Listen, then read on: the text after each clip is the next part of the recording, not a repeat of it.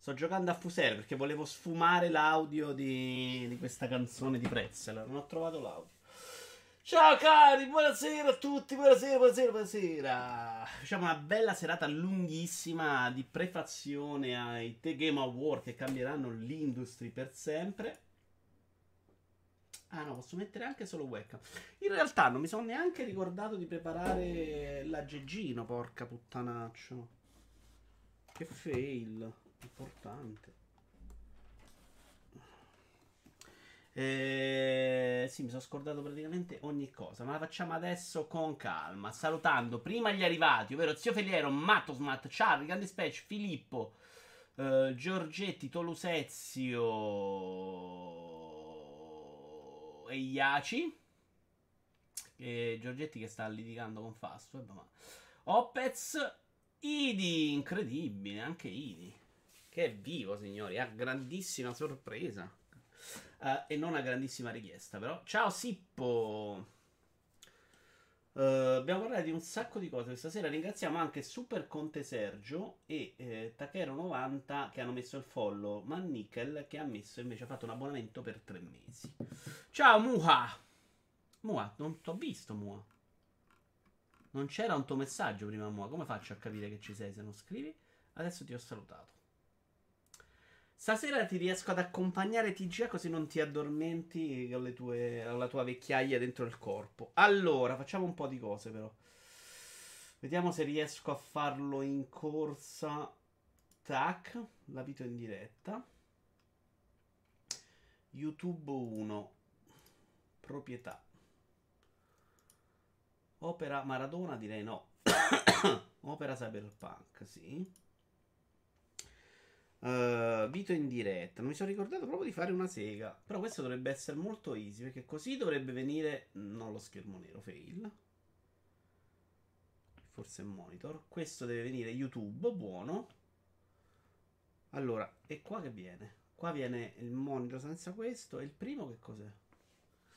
Un attimo, eh, ragazzi, partiamo. Prendiamoci con calma i nostri tempi. Allora, il primo dovrebbe essere monitor ma non funziona, credo. Uh, tra l'altro adesso vi dico una cosa brutta che ho fatto la, con la vecchiaia.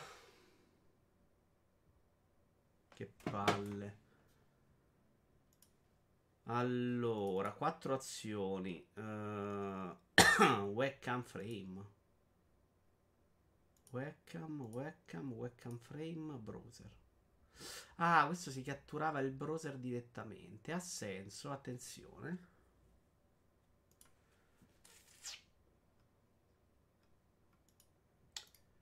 Io direi che gli facciamo fare un Chrome.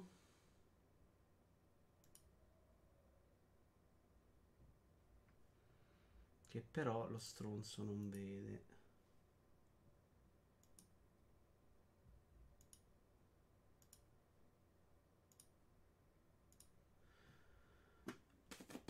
Ci serve o non ci serve? Eh?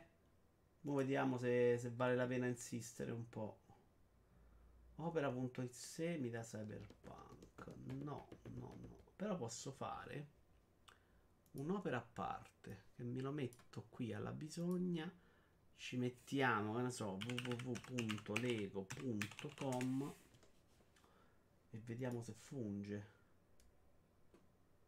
Tac, tac proprietà adesso è uscito Chrome cioè messa APA per culo però va bene uguale perché era quello che volevamo quindi se adesso faccio così molto bene e così abbiamo YouTube. Perfetto, siamo pronti. Allora, iniziamo a raccontarci dei crash del gioco sul tuo infallibile sistema da gaming. Questo potrebbe allietare molti. A parte Idi, che mi pare che sei tornato al PC piangendo e con la coda tra le gambe. Ma in realtà era se metto a ultra non regge il mio sistema un po' antiquato, la 1080 Ti. Però l'ho sistemato, ho abbassato qualche cosina, ho aumentato i frame, però non va evidentemente nei picchi e quindi il gioco non è crashato più. Vedo il fatto che non sono usciti leak è la premessa per uno show più penoso rispetto agli scorsi anni. Oddio. È una cosa che mi sono chiesto, Sippo. Però onestamente, peggio dell'anno scorso è molto complesso, visto che L'anno scorso hanno fatto cagare. Due anni fa io mi ricordo di essere stato abbastanza esaltato. Perché comunque c'erano stati degli annunci importanti. Quindi o hanno imparato a tenersi segreti. O la critica ha imparato a non. Uh, tre anni fa era quello bello, sì, veramente. O la critica ha imparato a non far uscire la roba. Che ci credo pochino. Oppure è una merda. Peggio del previsto. Occhio che hanno annunciato Serie X lo scorso anno, mica cazzo. no, ma annunciato, l'hanno mostrato per la prima volta, forse, non più che annunciato. Però mh, mm, era stato deboluccio lo show. Ma aspetto un po' di ciccia di giochi. Io un po' di speranza ce l'ho questa sera, ce l'ho sempre. Voglio sperare che ci facciano sognare, dai, perché no? Ma vaffanculo. Godiamoci una serata dopo mesi e mesi di nulla cosmico, dai. Ehm, tra l'altro, stavo pensando proprio oggi a questa cosa dei leak. Ne abbiamo parlato spesso nel video di Ovara Commenta. Però parliamo nella video in diretta. Cioè, oggi pensavo a Sanremo. Sanremo, tutta la critica, c'ha la scaletta. E non lo dice perché non vuole rovinare lo show agli altri.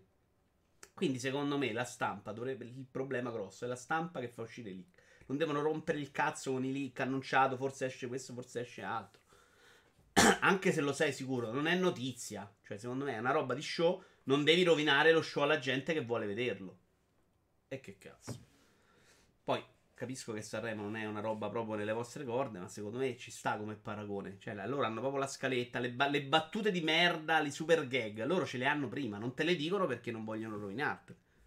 Poi sarebbe anche meglio, ma entriamo in un altro discorso. Allora, partiamo, partiamo, partiamo, partiamo, partiamo. Che abbiamo tante cose di cui parlare. Allora, vediamo un po'. Abbiamo 1, 2, 3, 4, 5, 7 film. Un fumetto, ma è poca roba. Uno show di Netflix. Due serie TV. Eh, videogiochi, una trambata. Quindi magari partiamo da questo. Magari Mario Galaxy non ce ne frega un cazzo. Uh, Prodeus, Dirt 5, Dardani, For Speed, Sakuna, Colossi, Cyberpunk. Magari parliamo delle ultime cose. E ci abbiamo libri qualcosina. E più la sorpresona del grande acquisto che ho fatto. Visto che la mia vendita di statue di Assassin's Creed sta andando molto bene.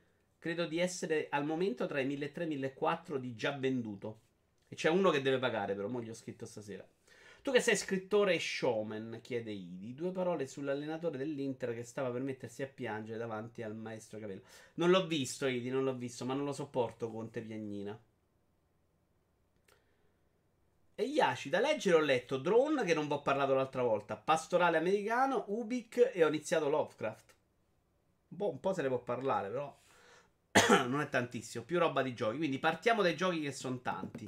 Prime impressioni su Cyberpunk. Allora, Cyberpunk lo sto giocando con 1080 Ti a 1440 non ultra su PC. E poi su Stadia perché ho preso anche la versione Stadia su, con, Chrome, con Chromecast Ultra. Tra l'altro devo verificare quando mi devono mandare la mail per regalarmela, perché se non me lo regalano il Chromecast Ultra mi fottono. Ho pagato 60 euro la versione la versione digitale perché volevo fare le prove con Stadia in 4K su questo PC e in 1080 anche dall'ufficio. Devo dire che la soluzione che mi ha più dato soddisfazioni è 1080. Ho fatto una cosa però che hanno consigliato ieri sulla chat Telegram di Rincas, ovvero scaricare l'applicazione per Chromecast per Chrome, scusatemi, e Stadia Enhanced e mettere una, un coso video VPN 9, VP9 mi pare. Ed effettivamente c'è un discreto miglioramento nello streaming Tanto che a 1080 in ufficio, eh, non malissimo. Non malissimo. Giorgetti, che monitor ho? Aspetta che te lo trovo. Uh, a 1080 perché si vede molto meno gli artefatti grafici del cazzo, sinceramente. Quindi è una roba giocabile. Cioè, poi ovviamente preferisco giocarlo in 4K Super Svru della Madonna. Forse no, di qualcosina in meno, ma tanto non ci gioco neanche a casa. Non dico che, che, va bene 30, però onestamente è un genere che me, lo faccia andare bene sti cazzi. Eh, tanto lo sto giocando nella versione mia, addirittura con pad.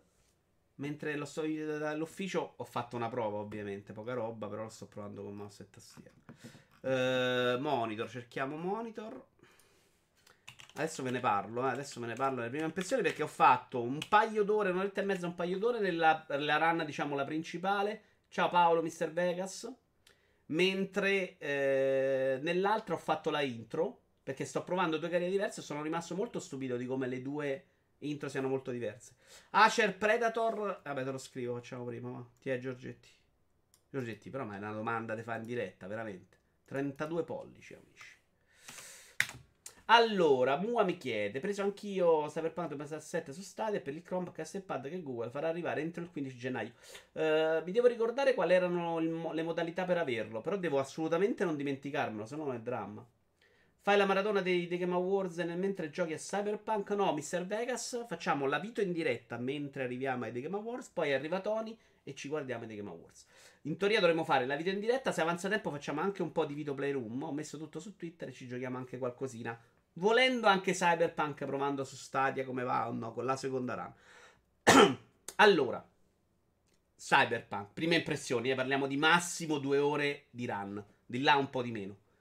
Uh, al netto dei bug che sono veramente una presenza importantissima, ma roba che non vedevo nemmeno nei giochi Bethesda. Parliamo di sporcizia, non voglio neanche parlare di super uh, bug. Ciao le pere clamorosi. Non ho trovato al momento niente di super fastidioso, tranne una cosa. Quando carichi, se un personaggio parla, rimane fissa la scritta dei sottotitoli sotto a me. E rimane avanti per tutto il gioco. Quindi devi arrivare in un momento in cui non. Tra l'altro, non ce li ho attivati i sottotitoli perché ho messo in italiano.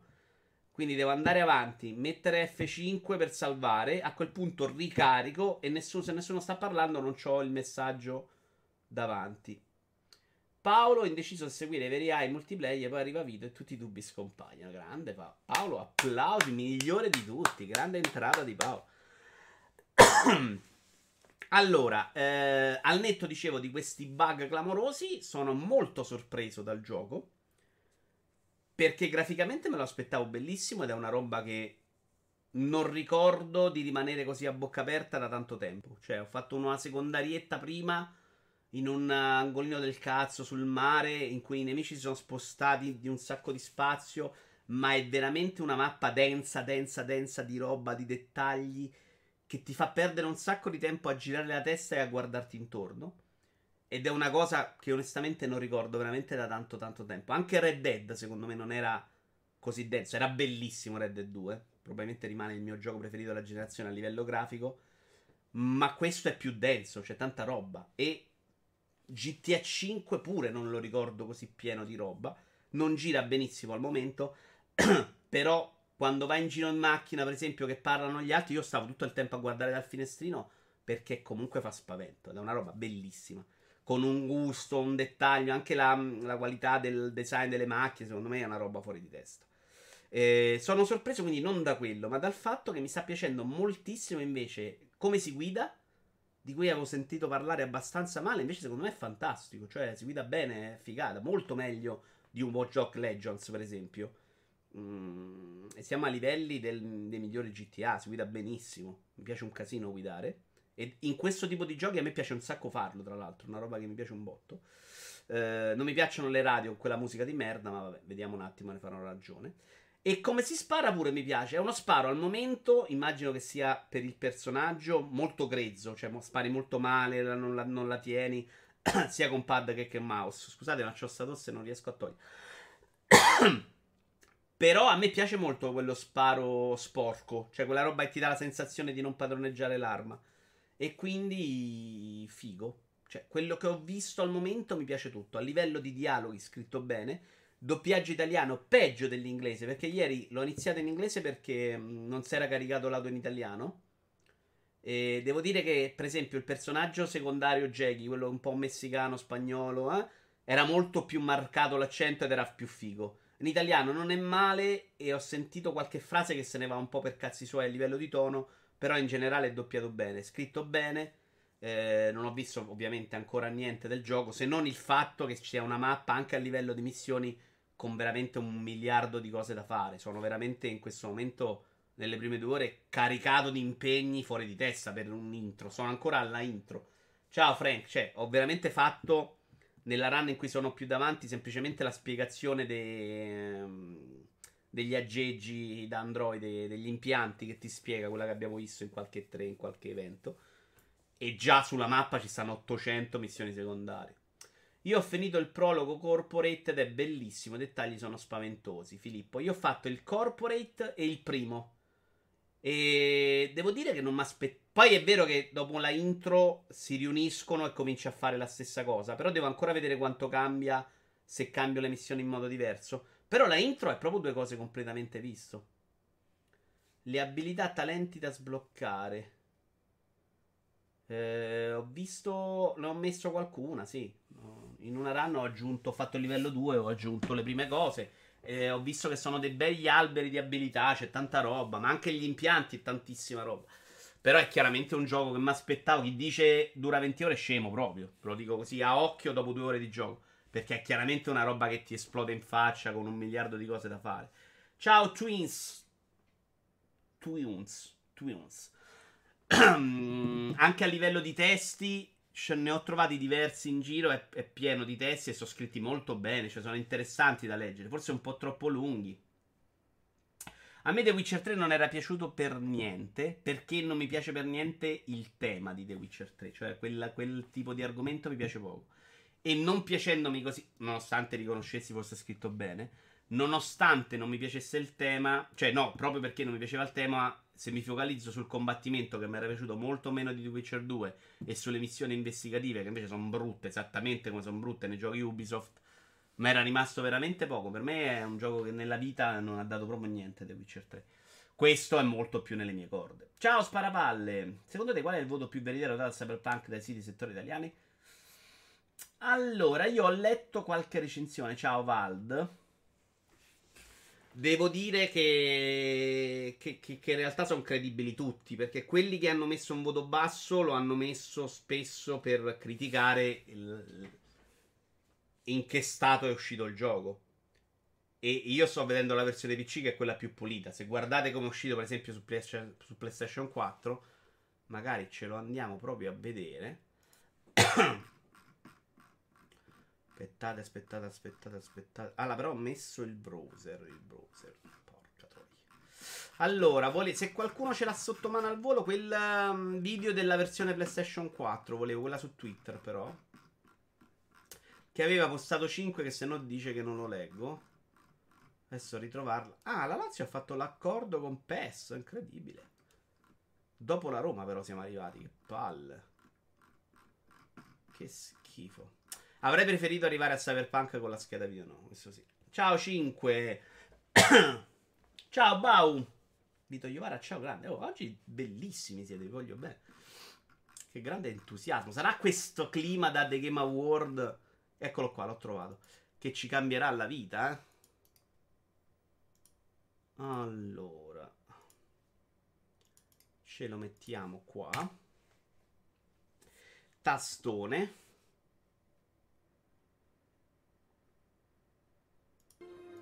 Questa è come è uscita la, vers- la, versione PlayStation 4 liscia. Ciao Silver, è qui il pre-show del pre-show, sì. Ah, questo non l'avevo visto. Oh. Una roba terrificante. Sembra un gioco PlayStation 2, Cristo. Una roba... Madonna. Eh, matto, non è vero. Credo che sia vero, temo. Anche io sono rimasto sulle prime molto Attenzione che il video è comunque ipercomplesso da Twitter. Eh sì, ci sta, magari è troppo. Però ne, ma anche ne ha scritto un articolo Mottura e ne parlava assolutamente malissimo. Ciao The Lions Brother. Eh, comunque ne parlano tutti come di una versione assolutamente non pronta. Quindi dicevo sui voti, la critica se si è focalizzata su quello ha anche senso. Io personalmente per quello che ho visto non ho trovato che ci. Ciao, grazie The Lion Brothers non ho trovato che siano cose al momento che possano invece inficiare sul mio di giudizio, perché sono veramente puttanatelle, collisioni, compenetrazioni, cose che rimangono a schermo. Però la quantità è effettivamente mai vista, cioè mai visto io in un gioco nelle prime due ore la quantità di bug, di sporcizia che ho visto in questo gioco. Intanto Matte Crash si è abbonato Prime per 27 mesi, grandissimo Matte. Domanda alla chat, non per me. Questo è il gioco per cui oggi c'era una fila fuori che stop lunga 50 metri, dice Silva. Sì, immagino di sì.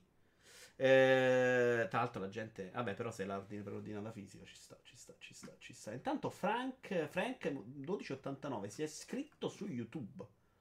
Io devo capire se posso fare le live uh, doppie e come farle, tra l'altro, visto che sono una pippa infame. Però siamo alle prime impressioni, vediamo in futuro. Nel, al momento io sono più per i voti alti, lo dico subito. La prima impressione sarà proprio di una roba...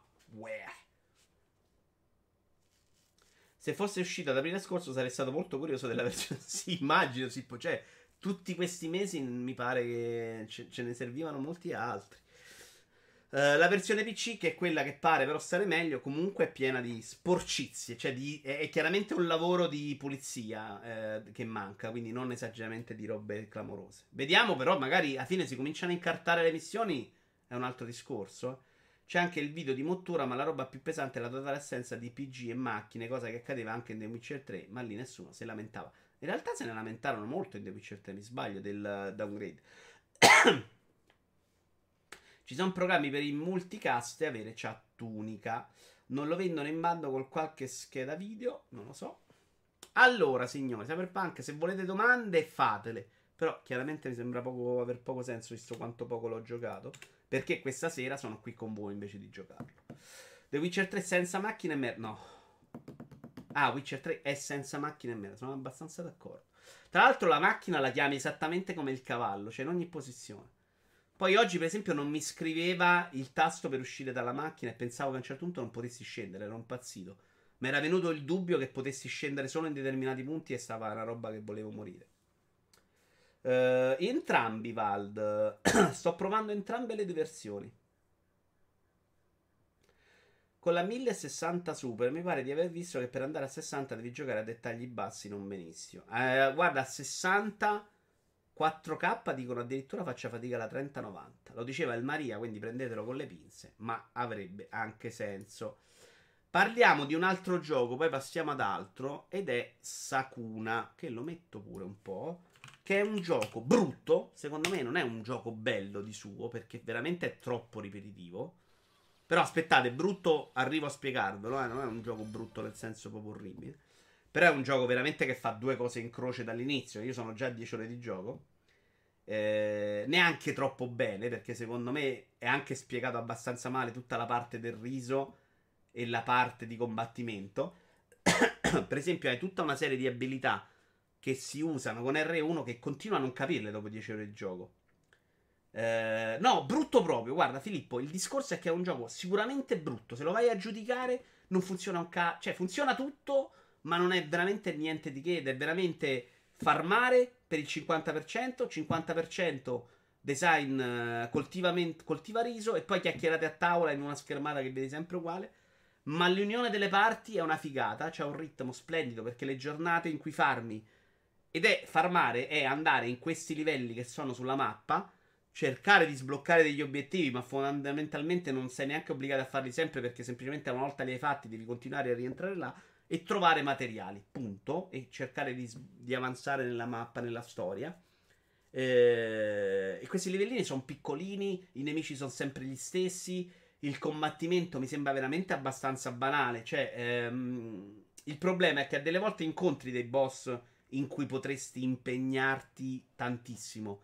Ma dopo ogni raccolto tu fai uno step clamoroso, ciao Daniele, di eh, esperienza, di, di, progresso del personaggio, che non vale la pena star lì a uccidersi con un boss, perché alla fine del raccolto sei talmente più forte, ci vai dopo il raccolto e lo, lo sfondi. a me che piacciono i giochi da lavorare, però la parte del raccolto è una roba che adoro. Ed è una roba di faticare. Cioè, una roba che vai lì, metti il semino, poi cioè, prima col, butti la terra, metti il semino, devi ricordare di metterci la, la, merda per il fertilizzante, poi stai lì coltivi, poi togli i sassi, poi togli le erbacce. Cioè, una roba che giornalmente devi stare presso. Ogni stagione è formata da tre giornate eh, e quindi fai tutto l'anno in cui devi fare questo raccolto.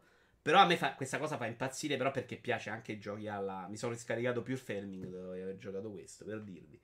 Eh, nel frattempo combatti, quindi ti cerchi i materiali che ti servono per migliorare le armi o cerchi di realizzare gli obiettivi che ti fanno salire il livello di esplorazione, che sono quello che ti serve spesso per andare avanti nella trama. A fine giornata ti cucini da mangiare, è una cosa che per esempio ancora non ho capito al 100%. Ehm, e, e, e, i personaggi si mettono a tavola a parlare. Ehm, I dialoghi sono scritti veramente bene hanno quest- perché hanno un bello stile, trattano argomenti molto importanti. Perché questa bambina, la protagonista, è una specie di dio che è stata detronizzata e mandata sulla Terra. E gli altri sono umani. E questi dialoghi tra loro vertono spesso su questo argomento, il rapporto con Dio. Secondo me molto profondi, molto azzeccati, anche se molto veloci. Grazie Twins per aver messo il follow. Anche grazie a Daniele, se non l'ho detto. E l'ho apprezzato tantissimo questi dialoghi, che ci sono quasi ogni giorno. A volte sono un po' prolissi, mi rompo il cazzo che magari voglio staccare e devo star lì a sentirli parlare mille ore. Però di, me, di media mi piace molto e faccio fatica a staccarmi da questo gioco perché ognuna di queste attività che vi ho descritto dura molto poco fondamentalmente. Cioè una giornata te la cavi con 5-10 minuti, di, non di più. A volte i livelli sono un po' più lunghi, ma mediamente ce la fai perché poi arriva la notte. Nella notte i nemici sono troppo forti, sono molto forti qualche volta gli obiettivi ti chiedono di combatterli, ma quindi devi essere molto OP, altrimenti ti sfondano. A meno che non usi l'olio, ma pure là l'olio l'ho capito, non l'ho capito, perché è un gioco che prima ti fa fare le cose, dopo 8 ore te le spiega, e quindi tu fai un po' fatica ad andare avanti. Comunque, eh, lo sto donando, io non credo di faticare ad arrivare alla fine, che so essere almeno 30 ore. Ciao Stone. Stone, tra un po' ti chiedo di fare una cosa, eh, non te ne andare. Mi servi come aiuto. E... e, quindi è carino. Cioè, non è un gioco che consiglierei a nessuno perché veramente può non piacere niente di questo gioco. Cioè, il combattimento non è Devil May Cry. Eh, la, la, parte di lavorare è una roba che piace a poche persone, secondo me, non a tante. Eh, le chiacchiere possono piacere. Lo stile grafico, io continuo a dire, a me fa impazzire, lo trovo bellissimo. Però è pure vero che tu hai questi pochi livelli, che al momento non ce n'hai un miliardo, e, e sono sempre gli stessi con il cambiamento di stagioni. Cioè il, il cambio tra livello e l'altro non è eccezionale. A quel prezzo è un furto. Ma non lo so, Sparavalle dura tanto, eh. Cioè, è chiaro che fa poche cose. Una cosa che mi ha fatto abbastanza arrabbiare ieri, meno male che c'avevo il salvataggio, è che ho finito i giorni per la coltivazione e lui l'ha fatto in automatico, ma non mi aveva dato il progresso del personaggio. Quindi tutto il mio anno era praticamente andato in ramengo. Meno male che avevo un salvataggio, ho caricato, mi sono salvato. Come combattimento inizialmente mi sembrava quello di Das, ma vedendo nel live da te un pochino ho visto, ho visto la mia certezza tentennare. Allora, fammi vedere qual era Das e ti dico, più o meno mi sembra quella roba là, se mi ricordo, se Das era quello della volpe. eh, non è malissimo in sé, però è ripetitivo, banalotto, cioè niente di eccezionale. E con i boss vale quello che vi dicevo prima, cioè la progressione è talmente esagerata. Dassa nell'Elysian Tale, sì, è quello che ho giocato. È talmente esagerata che, che, che, Sì, è più o meno quella roba là. Comunque, son... ti dico di sì. Ogni passaggio di livello sei veramente troppo più forte che sti cazzi. Cioè, il boss che non facevo, non riuscivo a farlo prima del raccolto. Dopo il raccolto l'ho fatto al primo tentativo in 3 secondi. Ciao De Calcifer, benvenuto. Uh, vado avanti, vi dico, al momento mi sta piacendo un sacchissimo, un sacchissimo. Se avete domande come al solito fatele, io se no passo alla prima serie tv, che è la prima serie tv molto famosa, di cui non abbiamo parlato anche, ma no, magari ci vediamo qualcosa di trailer. Serie di cui stanno parlando in molti. Ah, cazzo, state già vedendo YouTube. Eh, riassuntone spaziale. Devo andare a Senatura Official 3. Ecco qua, ci vediamo questo.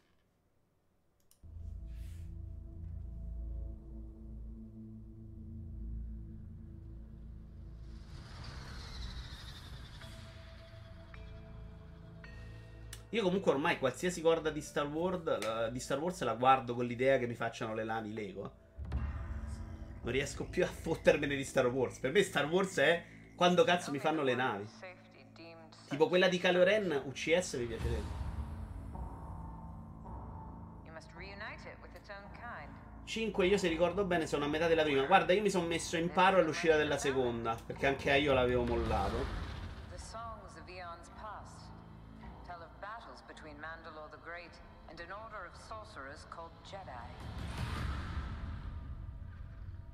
Expect me to search the galaxy and deliver this creature to a race of enemy sorcerers? Adesso arrivo, adesso arrivo. This is the way. Questa l'abbiamo vista. Questa l'abbiamo vista. Quel personaggio là, la femmina poliziotta, non mi piace You know this is no place for a child. Goes. So I've heard.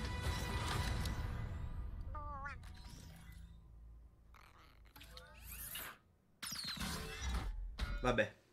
Eh, allora, molti hanno criticato un po' la struttura della serie, che è quella da episodio staccato, in cui lui arriva in un posto, gli dice mi serve il cazzo.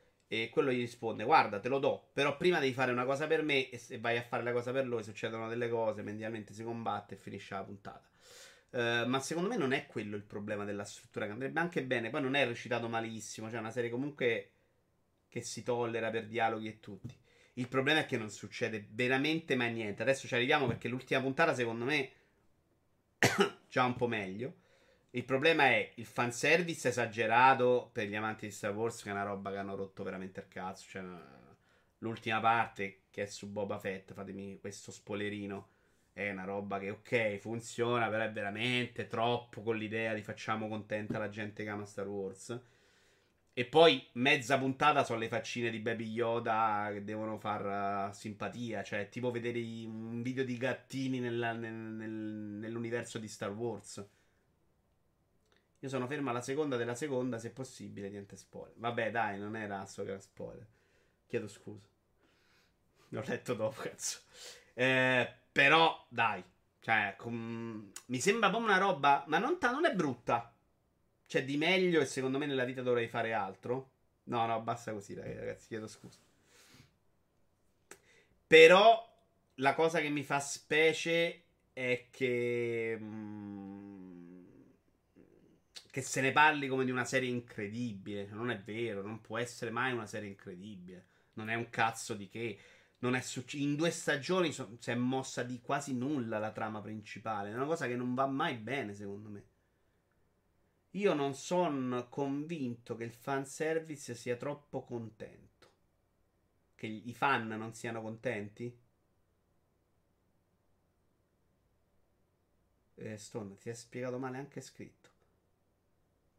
Beh, diciamo che non c'è, che c'è in quel modo è abbastanza sorprendente, però.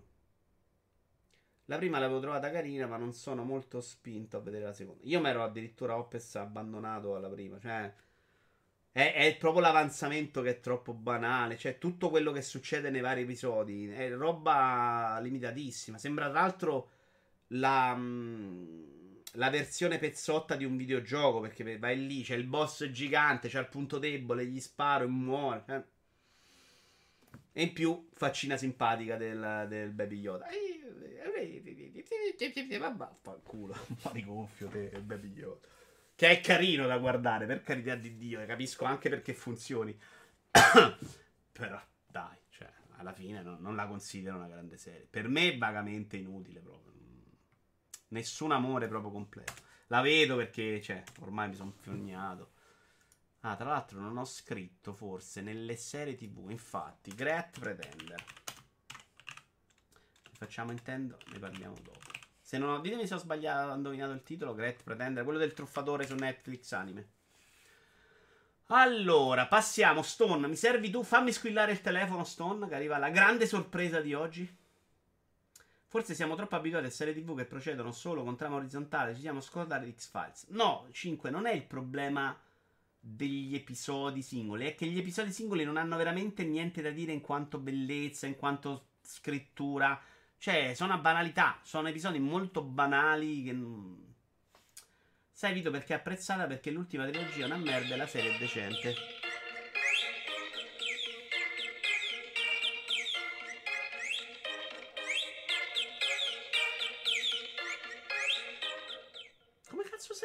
La telefonata? Ok, non so come si spenge la telefonata se mi chiamano. Comunque, no, non ho cambiato suoneria. Cioè, ho cambiato suoneria, ma ho cambiato telefono.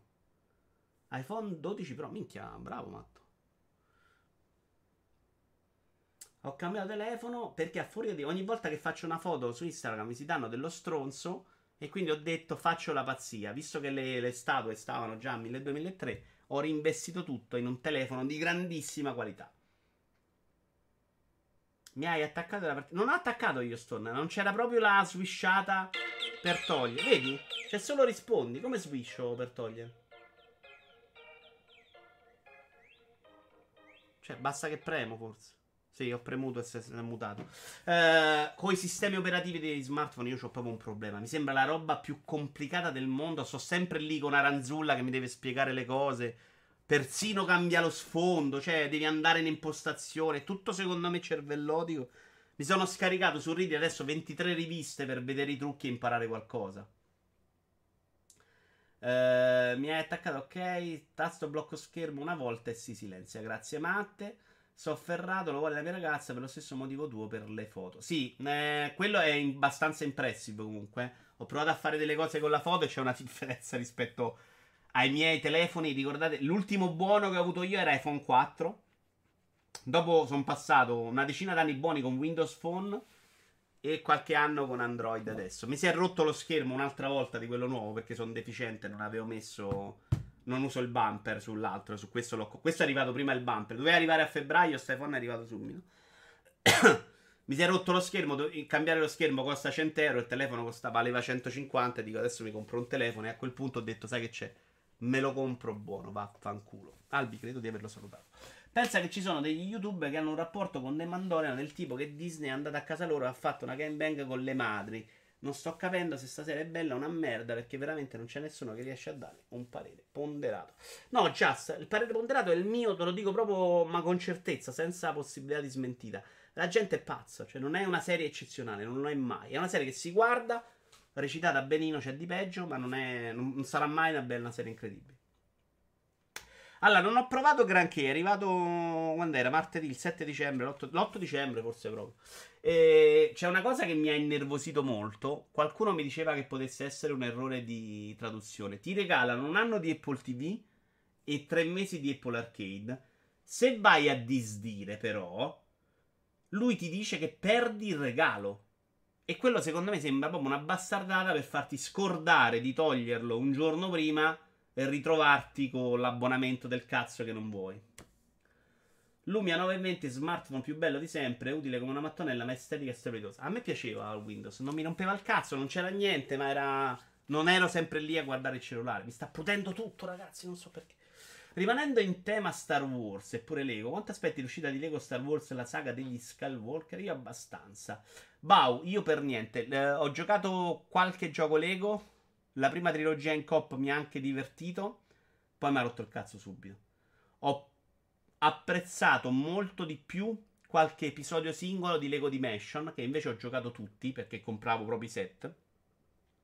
E secondo me c'erano. Qualco... Anche a livello grafico erano molto meglio perché usavano un altro motore molto più simile a Lego Wars. Che secondo me una, era come devi fare tutti i giochi Lego, cioè sembra i film di Lego. Il mattonato di Lego Wars. Forse ne ho parlato 800 volte, però ho anche un po' retto, rotto i coglioni. Lego Worlds is an open world game of creation. Però Lego Wars è tutto di Lego, non è come i giochi Lego di. come si chiamano? Del Tale. Cioè, guarda che figata. Cioè, qui hai proprio l'impressione di essere un mondo Lego, mentre quell'altro c'ha i pavimenti che non c'entrano niente. Secondo me è una serie che piace solo a quelli a cui è piaciuta l'ultima trilogia. Max Safe è il nome che hanno dato alla calamita. Ah, ok, quella roba per ricaricare. No, non l'ho preso quello. Troppi soldi, cazzo. Troppi, troppi soldi. Ho preso un bumper di merda da 5 euro. Da qualche parte l'avevano regalato, matto, non mi ricordo dove. Ma il gioco non è un granché. È bellissimo da vedere. Il gioco, secondo me, non era azzeccato con gli obiettivi. Era l'idea di fare una sorta di Minecraft con la storia aveva delle belle idee perché ti faceva montare dei set veri già, però era, almeno quando l'ho provato io nell'Early Access era deboluccio. Però era bellissimo da vedere secondo me. Eh, che vi stavo dicendo? Ah, iPhone. Quella cosa non mi piace. Con gli smartphone dei problemi io perché devo ricorrere sempre a Taranzulla. C'era un'altra cosa che vi volevo dire. Vabbè, la, la camera è veramente, sembra veramente eccezionale, ma non ci ho scattato forse una foto per il momento. Eh, volevo fare le foto al Colosseo, ma mortacci su, ancora non è arrivato. Oggi sono arrivati i regali del Colosseo. Non hanno fatto un pacco unico, è arrivato quello piccolo e il Colosseo no. Comunque la saga degli Soulwalker pare sia una prova di maturità di Traveler's Tales, io almeno lo spero. Bau, guarda, l- mm, contento di sbagliarmi, ma secondo me è la stessa porcheria di sempre. Ciao R3IP, secondo me hanno fatto quella roba là. Non ce l'hanno, non ce l'hanno proprio. È vero che Lego Dimension lo facevano pure loro e qualche idea ce l'avevano messa dentro. Però in generale, secondo me, non si dedicano. Comunque, eh, l'iPhone è veramente bello. Sembra molto l'iPhone 4 che a me faceva impazzire come estetica. Pesa una trambata, cioè pesa veramente un botto. E dovrebbe arrivare domani Iaci, si spera, cazzo. Ci hanno messo un botto a spedirmelo. Domani però oggi è arrivato il pacchetto. Il pacco è a Roma, quello grande, domani spero proprio che arrivi. Eh, visto che abbiamo parlato di Lego, c'era una cosa dei iPhone, se mi viene in mente ve la dico dopo, ma visto che abbiamo parlato di Lego, ci andiamo a vedere eh, delle cosine carine che sono state liccate. Liccate o presentate, adesso non mi ricordo, sinceramente. Eh, fiori, il bonsai forse l'avevamo visto in versione schifida. Uh, dove me lo metta? Devo copia e incollare, così ve lo metto su. Su Chrome.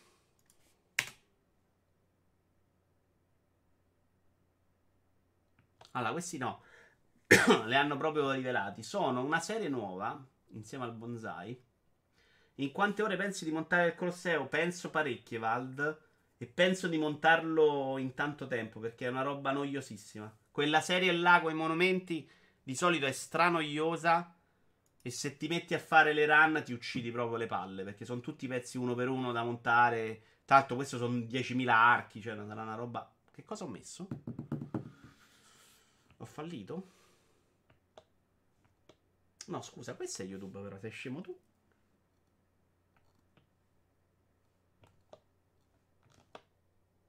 Eccolo qua. Lego City Undercover è stata una piccola chicca, ma neanche quello secondo me era granché bello. Un GTA in salsa Lego che ho apprezzato tantissimo. Gira benino pure su Switch. L'ho giocato su Wii U io e non mi è piaciuto così tanto. Me ne parlavano benissimo, ma secondo me pure quello non era eccezionale. Meglio degli altri, sono d'accordo. Allora, Flower Bouquet, guardate che bellino. Eh, serie botanica proprio per incoglioniti vecchi questo. Eh, minchia, matto, è uscita adesso il Batwing o l'Ecto One, sono bellissimi. Eh, 756 pezzi, vedete i fiori tu li fai singoli, poi te li metti nel vasetto. Fa la sua porca figura, io le trovo belle. Non penso di prendere anche il bonsai. Guarda che bella la parte eh, di, di, sotto con la basetta. E tra l'altro c'è pure la possibilità di usare un bonsai di un altro colore. Bonsai di ciliegio. Cambiando i fregni tanti pezzi ripetitivi. Ho visto un time lapse, uh, poi non sembrava per nulla il set con più pezzi di sé. Eh, perché secondo me la base Yaci se ne fotte la metà. Eh. La base c'ha veramente un miliardaio di pezzi per come l'hanno fatta. E poi sono tutti uno per uno, quindi ci sta che, che fai 9000. È tutta roba piccolissima. Spaziava su più ambiti Lego e tirava fuori delle situazioni carine e dell'umor niente male. Bau, ti dico che però fidati Lego Dimension, l'episodio di Adventure Time, l'episodio di Doctor Who, l'episodio di... Mm, oddio, quello con Tom Cruise. E un altro, secondo me, erano di un altro livello proprio. Cioè, anche il livello di scrittura erano molto più divertenti. Bonsai carini, sì, sono d'accordo, piacciono molto anche a me. Voi non la vedete questo, perfetto. Poi c'è dell'art nuova, che sono questi set a proposito di uno per uno in cui devi montare veramente tutto a quadretti uno per uno schiacciati. Non c'è più porca troia. Eh, vediamo se lo troviamo sul Lego Leak. Ma...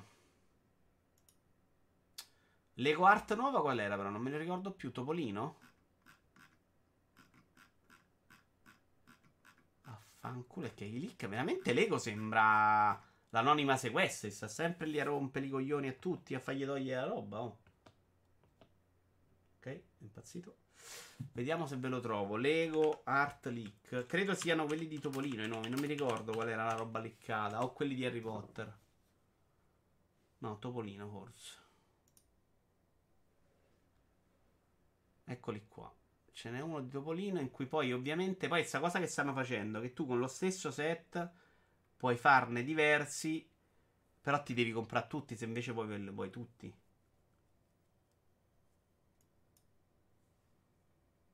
Qui si vede qualcosa, però non, non me lo ricordo se era questo. Che devo fare?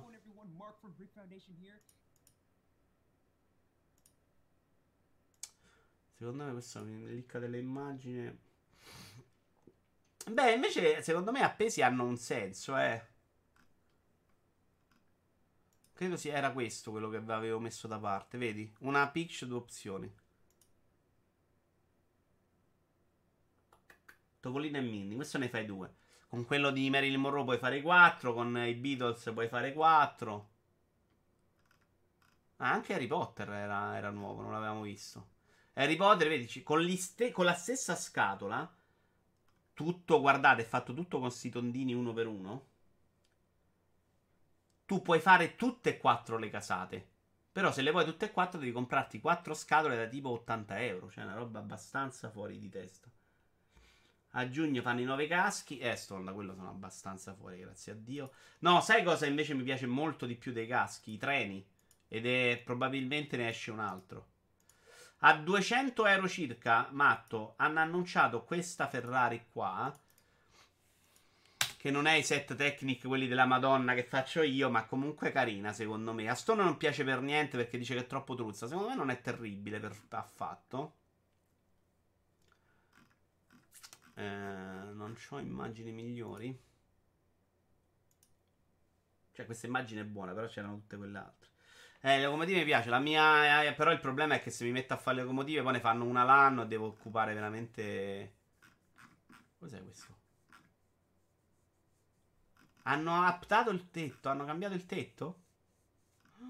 Stone.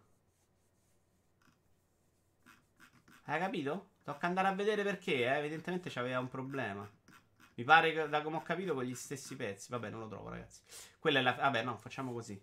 Lego Ferrari Technic. Spero che, che continuino con quella invece delle super macchine perché ho fatto delle basi nuove, ve le faccio vedere appena possibile. Ho fatto delle super basi nuove per esporle in diagonale così e sia una figata. Il tetto, ricordiamo che è fatto col quaderno di plastica pezzente. Là lo cambia, eh, vai a capire perché. Comunque, Stone, secondo me non è brutta per niente, eh, anche al prezzo. 180 euro mi sembra viene. Avevano fatto questa una volta di, di, Ferrari. Ma la Ferrari da un certo punto di vista è, è esplosa tipo a livello di qualità. Guardate, questa è del 2005. E guardate come fanno le auto oggi Technic. Cioè, questa era una volta. E, e oggi fanno un'altra roba, secondo me. Grande livello. Ciao, Mafo. Uh, anzi, vi faccio vedere una cosa. Il Beetle come li facevano una volta, che è stato criticato anche quello che è uscito adesso, però questo era quello che facevano una volta. Tutto scalettato brutto. Come forma probabilmente meglio di quell'altro, come complesso, però poi c'avevi tutte queste superfici squadrettate e sono orribili. Questa mi piaceva un sacco però. Due colori poi. Però dai, scalettata non si può guardare. Cazzo. Sanno, hanno fatto veramente uno step evolutivo importante loro. L'ultima cosa che vi voglio far vedere è uno dei set moduda- modulari della città. Altra serie che farei molto volentieri perché mi piacciono molto, ma ho deciso di non farle per soldi e spazio. Hidden Side non è roba per me, bah, la conosco pochissimo. Se vuoi adesso ve la faccio vedere. Questa è la stazione di polizia. Carine. Sono belli questi palazzi, messi tutti insieme, ci fai la città tra l'altro quest'anno cambieranno completamente le strade, quindi stanno pensando di fare una cosa figa. Però, cioè, mm, no, troppa roba, tra l'altro, perché ne escono a volte anche 2-3 l'anno, perché tutte le varie serie hanno un loro modulare quindi schifo. Sentivo che anche la Mustang ha avuto un sacco di problemi di produzione, i pezzi con le righe bianche. Eh, in realtà la, la, la, giostra fa parte della roba di, del, delle, delle giostre, non della città. Questi sono i modulari che vanno bene, sono proprio pensati per stare uno accanto all'altro. Lego Hidden Side. Sono, non mi ricordo qual è, quella dei robottini o quella de... Quella serie nuova con le minchiate proprio. Ah, sì, la serie nuova. Sì, non è roba per me, non, non ha proprio senso, più una roba per bambini. Tra l'altro sì, c'è l'applicazione che fanno funzionare le cose.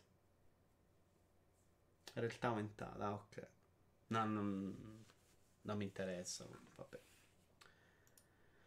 Allora, Lego ve l'ho mostrato. iPhone ve l'ho mostrato. Uh, film, film. Ci facciamo un paio di filmetti adesso. Togliamo però sta cosa, maledizione. E sbaglio sempre tasto, porca puttana. Ciao France! France, France, France, France. Sei carico per stasera, France? Stasera cambia l'industria per sempre. Eh? Ci aspettiamo 10, 15, ma anche fino a 120 annunci stasera. Una roba sorprendente. Allora, film, film, film. Partiamo da War Dogs. È quello che ho visto più tempo fa, ma ci vediamo un bel trailer insieme. War Dogs trailer italiano. Trafficanti, trailer ufficiale italiano. Lo trovate su Netflix. Sbam e Sbam. La vostra esperienza non fosse adeguata a un contratto così importante. Ma dopo avervi incontrato faccia a faccia possiamo ritenere di essere in buone mani. The Game Awards, Franz. Signori, Inoltre la vostra offerta era troppo allettante per lasciarsela sfuggire. Che intende dire esattamente? avete giocato veramente al ribasso,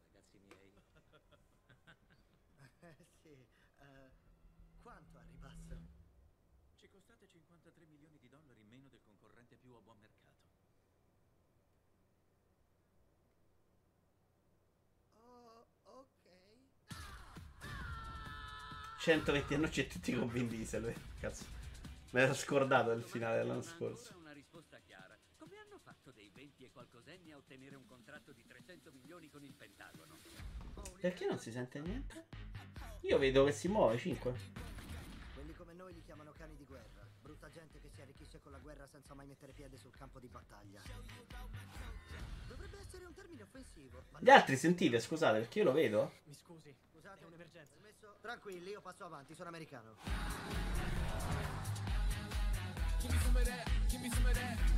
Lo alzavo.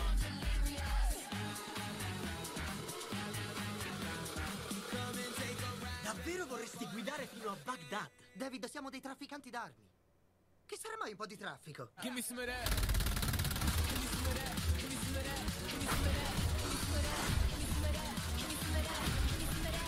War Dogs. Adesso me ne parlo, eh. Avete guidato fin qui? Nel triangolo della morte?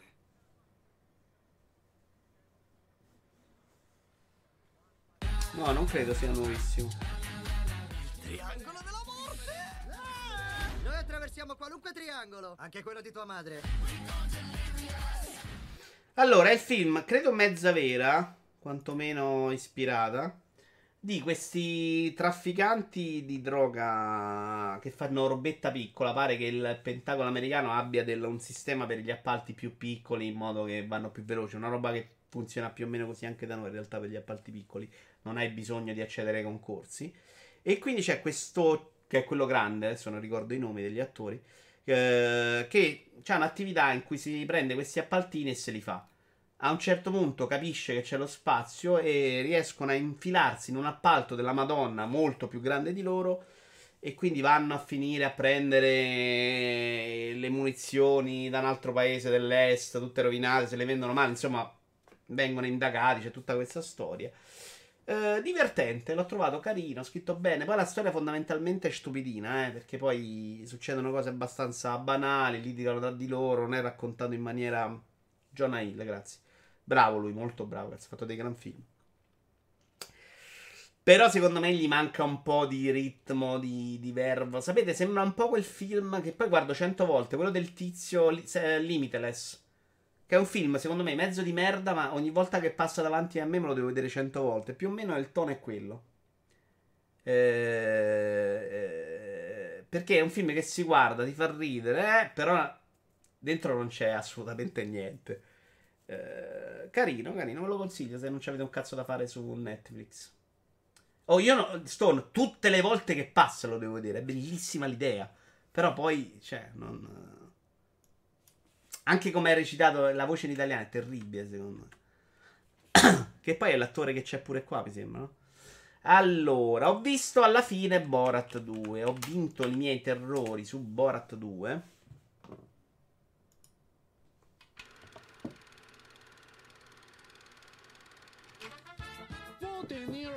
Sì, 5.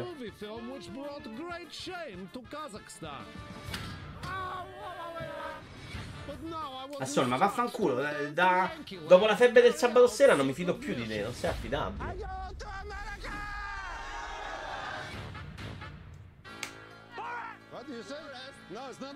Tra l'altro giorno avevo trovato una cosa perfetta da vedere insieme. Stone, no? non mi ricordo cos'è. Ho visto, ho trovato una cosa, ho detto questa non la guardo perché ce la guardiamo con Stone quando cade. Allora, non è un film che deve farti ridere, Stone, deve farti male. Cioè, questo è un tipo di film che più ti fa male, più funziona. E il primo faceva veramente male. Questo non volevo guardarlo per paura di soffrire troppo. E onestamente, a parte la scena, quella delle mestruazioni, non si soffre mai.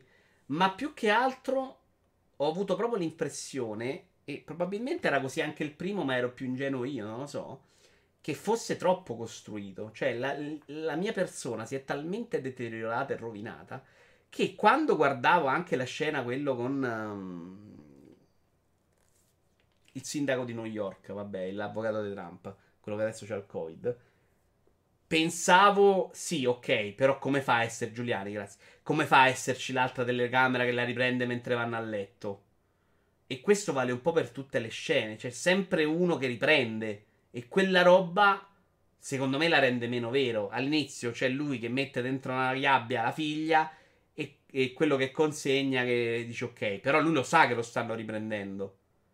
Quindi la, la, la, la cosa funziona meno, secondo me, come effetto. Nel primo, questa sensazione non ce l'ho avuta quasi mai. Cioè, l'idea che fosse veramente a parlare con degli scemi era molto più reale per me. Ripeto, magari è, è una cosa che sono cambiato io, sono più dubbioso io, magari era vero più oggi di prima. Però ho avuto spesso l'impressione che, che fossero andati un po' a cercarla la situazione. Mentre il primo era più naturale, terribile e più naturale. Proprio per quello, secondo me, faceva più male. La scena delle mestruazioni, per esempio, sembra molto naturale. Eh, le altre non sempre. Cioè, quando va alla cartolibreria e la figlia ha i messaggi con il suo capo di paese che gli dice t'ammazzo. C'è qualcosa nel meccanismo che secondo me funziona molto meno. Secondo me si sono trattenuti, l'hanno fermato in tempo. Ah, su Rudy Giuliani è arrivato lui. Vallo a dire a Giuliani. Non si capisce bene quali sono le parti recitate e quello con gli idioti. Bravo 5, esattamente quello è il mio problema. E ho avuto l'impressione che fossero molto di più quelle recitate. La scena dove rimane chiuso in casa con i negazionisti l'ho trovata incredibile.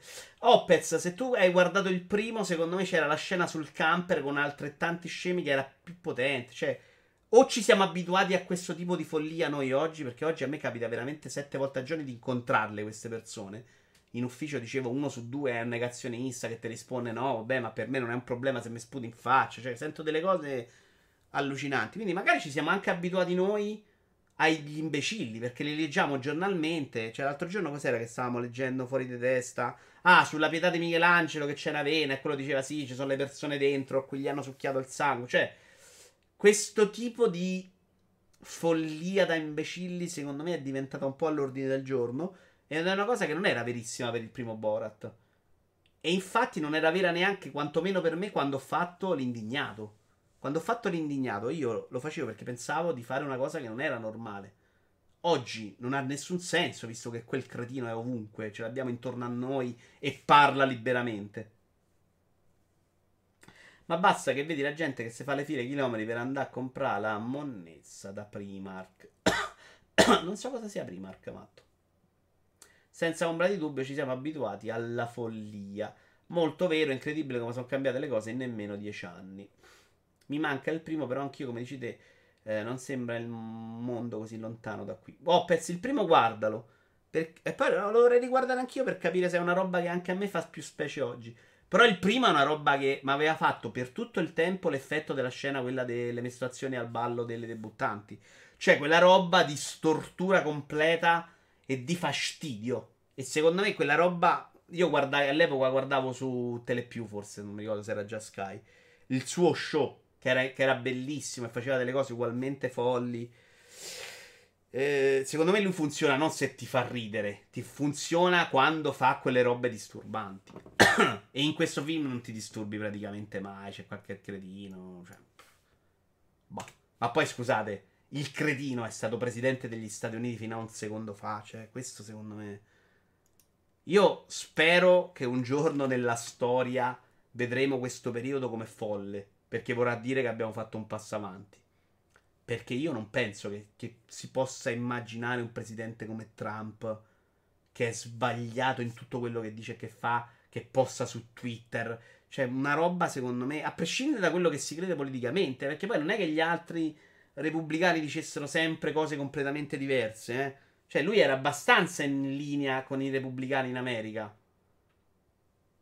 Ora non c'era la storia Covid, ma più o meno dice le stesse cose, non è completamente diverso. Quindi che si voglia stare da quella parte o no.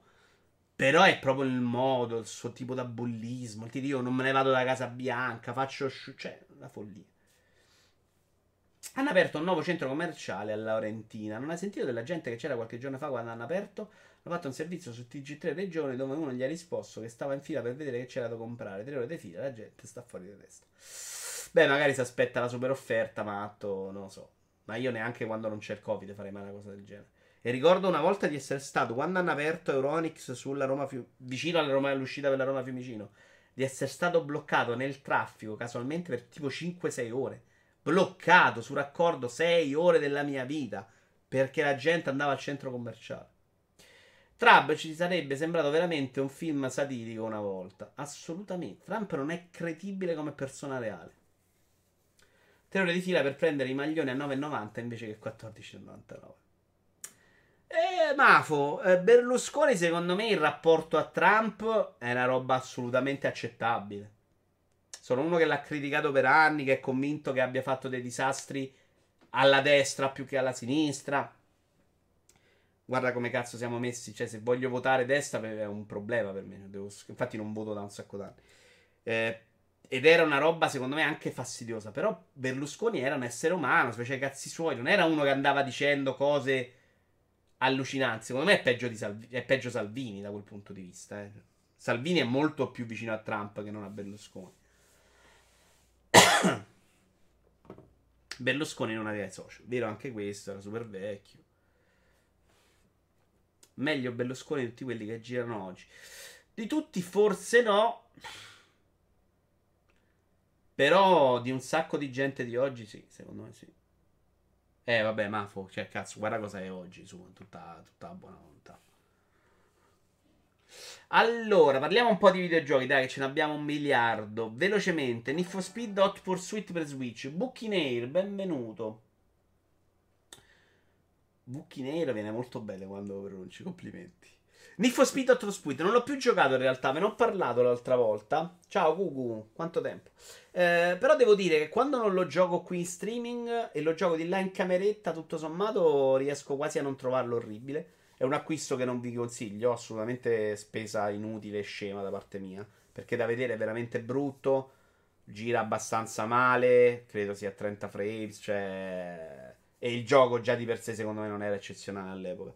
Però alcune gare funzionano molto bene, può essere divertente. Le gare in cui sei il poliziotto ricordano molto più Burnout che i vecchi Hot Pursuit di Speed. Uh, quindi, boh, magari per i... forse devo giudicarlo quando lo giocherò un po' in portatile e a vedere se mi piacerà. Anche se in portatile le scrittine non le vedi proprio. Io questo problema di Switch per me è terribile, non vedo un cazzo. Eh, e anche su TV a un metro, da, un metro e mezzo dal... Ah no, due metri dai, alla fine del letto. C'ho il televisore 4K di merda e lo sfondo delle gare non le vedo. Ed è un gioco in cui vedere l'auto che arriva da lontano è importante perché alcune gare in cui devi arrivare al tempo si basa proprio sulla capacità di schivare le automobili per, con anticipo. Tra buchi nere spara, spara palle stasera fa... Ah, ok. Spawn è arrivato, si è abbonato per 34 mesi. Ciao Spawn, abbiamo parlato benissimo di The Mandalorian allora, guarda. Io ci ho provato con la TV, ma davvero no. 5, tra l'altro, mi hanno torto il replay ieri, porca puttana. E io non ho capito, parliamo della TV iSense, che ha anche 5, per questo parlo a noi. Per attivare il replay, tu devi andare sul canale Rai e schiacciare il tasto blu. Ma non c'è un altro modo per andare direttamente su replay. È una follia quel cazzo di televisore. Cioè, replay c'è, lo posso usare, ma solo se vado su un canale Rai. Tra l'altro, quella roba del tasto blu una volta funziona, altre no. che cazzo gli hai fatto fare al televisore 5? Vabbè, comunque.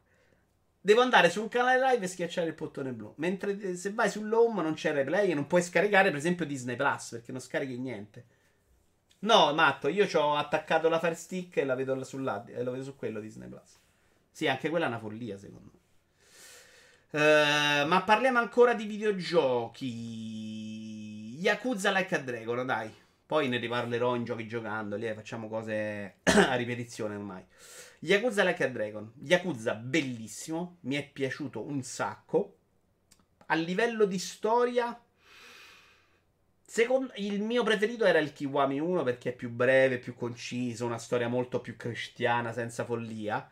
Qui siamo proprio invece sul filone follia, mischione impicci. Però secondo me è raccontata meglio.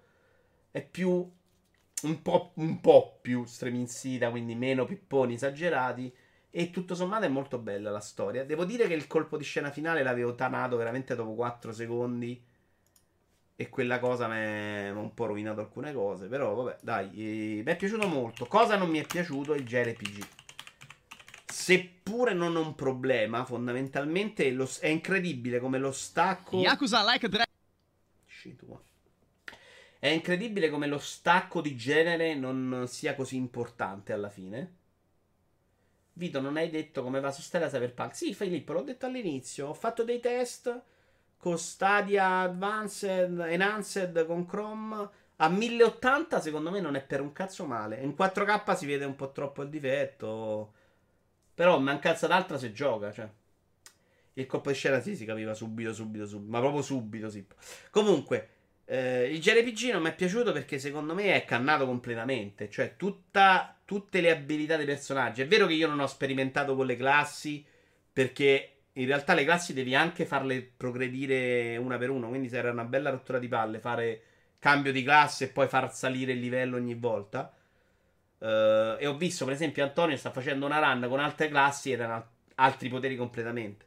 Però fondamentalmente tu usi eh, ogni scontro, usi i poteri più forti di ognuno e basta. Il livello di combattimento non c'è progressione, non c'è un miglioramento nelle 100.000 ore di gioco.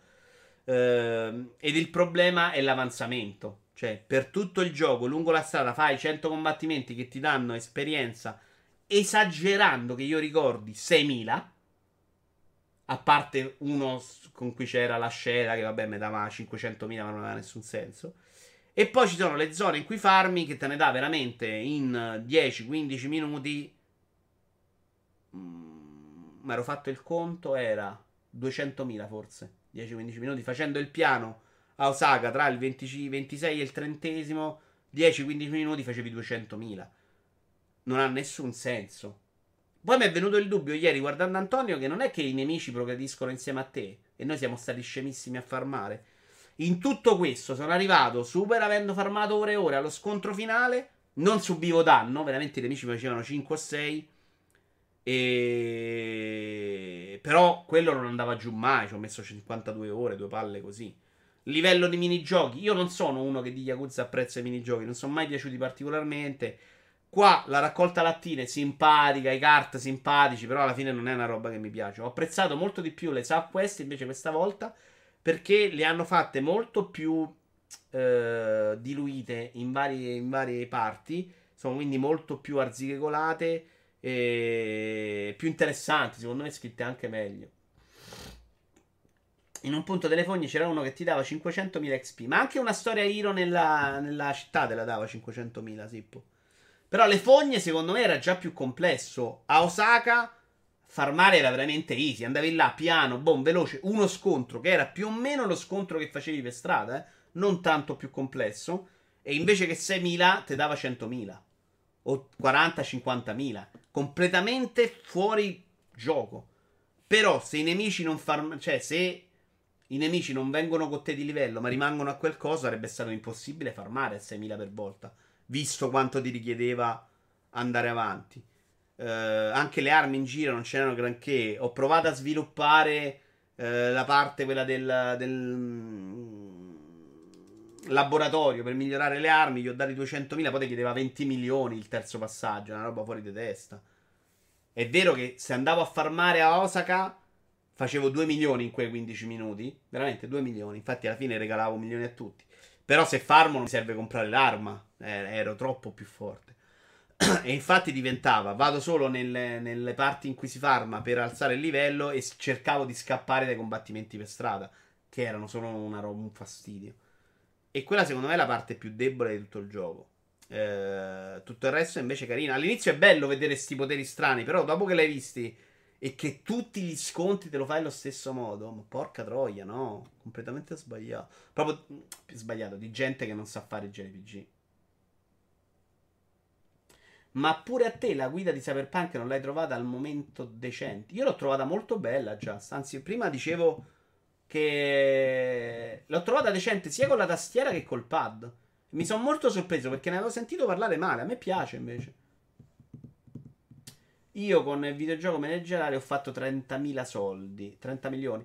Uh, sì, ci sta. Se ti mettevi a fare quello. Però quello era. Eh, secondo me era pure bruttino, eh. A parte che era molto confuso. Poi voi siete messi, quindi magari si capiva. Però non era esattamente immediato, possiamo dirlo. E anche sti cazzi di poi di fare l'attività dei biscotti, insomma. Che però era molto legato all'interno di tutta la storia perché le persone le reclutavi là. Eh, una cosa carina poteva essere che la storia ti dava accesso alle summon potenti. Tu hai delle vocazioni in questo gioco che sono date dalle persone che hai sbloccato all'interno della storia, anche dalle secondarie.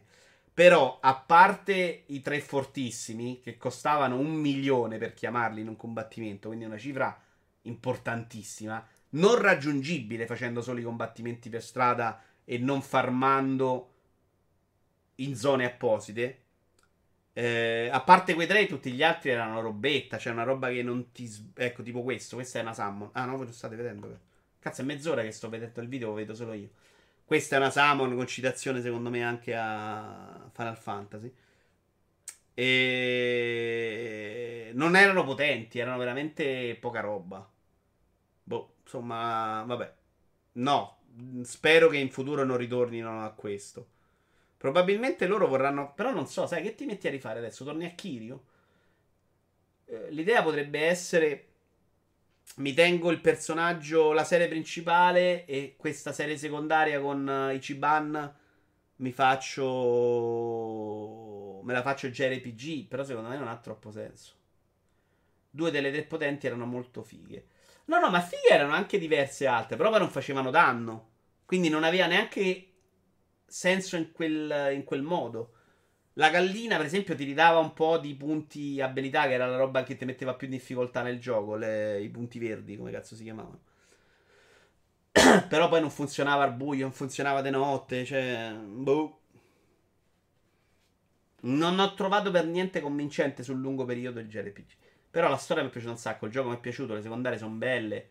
I filmati. Io a livello di facciale a me sembra continua a sembrare meglio anche di Cyberpunk. Sto cazzo del gioco. Io ho sto motore con cui loro fanno i filmati, fanno le ispezioni facciali. Guardatelo. È incredibile. Oh. A me sembra una roba eccezionale. Infatti, io di questa serie guardo i filmati con le camicie. Cioè una roba. Inc- boh.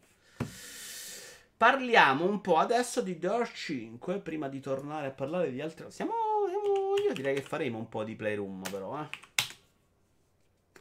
Dirt 5, Dirt 5 lo sto giocando un po' pigramente, l'ho comprato perché su TFP se ne parlava bene bene bene bene. Cazzo ci fanno Mottura qua? Ah, una sfida Fossetti Mottura, me la son persa questa. Poi me la recupero. Eh, mi sembra un gioco che non va da nessuna parte, non fa bene niente, è bellino da vedere graficamente, con la 1080 Ti faccio anche un po' fatica però al massimo. Ci sono sta 3080 che fastidio che non mi arriva. Era tanto tempo che non giocavo sotto standard. Pure Judgment a livello di espressione facciale tanta roba. Vabbè, lo stesso motore, sì, quella roba là. Secondo me è incredibile il motore loro per fare quelle cose. Eh, Una serie che non mi convince proprio, non mi dice niente. C'è qualche gara che è meglio di altre, salendo di difficoltà ti diverti un po' di più. Però gli manca proprio la verb. Cioè. Ma la verb dell'arcade. L'arcade non deve essere sta roba qua. E secondo me non gli riesce neanche bene fare il Forza Horizon. Che per quanto non sia completamente nelle mie corde, per più un livello di bilanciamento. Eh, a me piace molto come si guida il Forza Horizon. Il problema è che le gare 9 su 10 vengono a casaccio. E a me ci piacerebbe invece un po' di sfida. Sotto standard uguale sotto al top possibile. Non so che cosa l'ho detto io, Google. No, sotto secondo me non funziona bene niente. niente. Le gare te le fai, non è neanche terribile da giocare, però non è mai eccezionale. E questi ce l'hanno le capacità per fare invece qualcosa di un po' più riuscito. Sta roba vuole fare un po' il gioco simpaticone che fa le drapate e secondo me è una mezza puttanata. Le gare col fango e, e Forza Horizon gli riesce molto meglio. Non, non lo so. Mi piace la struttura chiusa, che era quella di un gioco di una volta. Ah, intanto giocare senza tutto.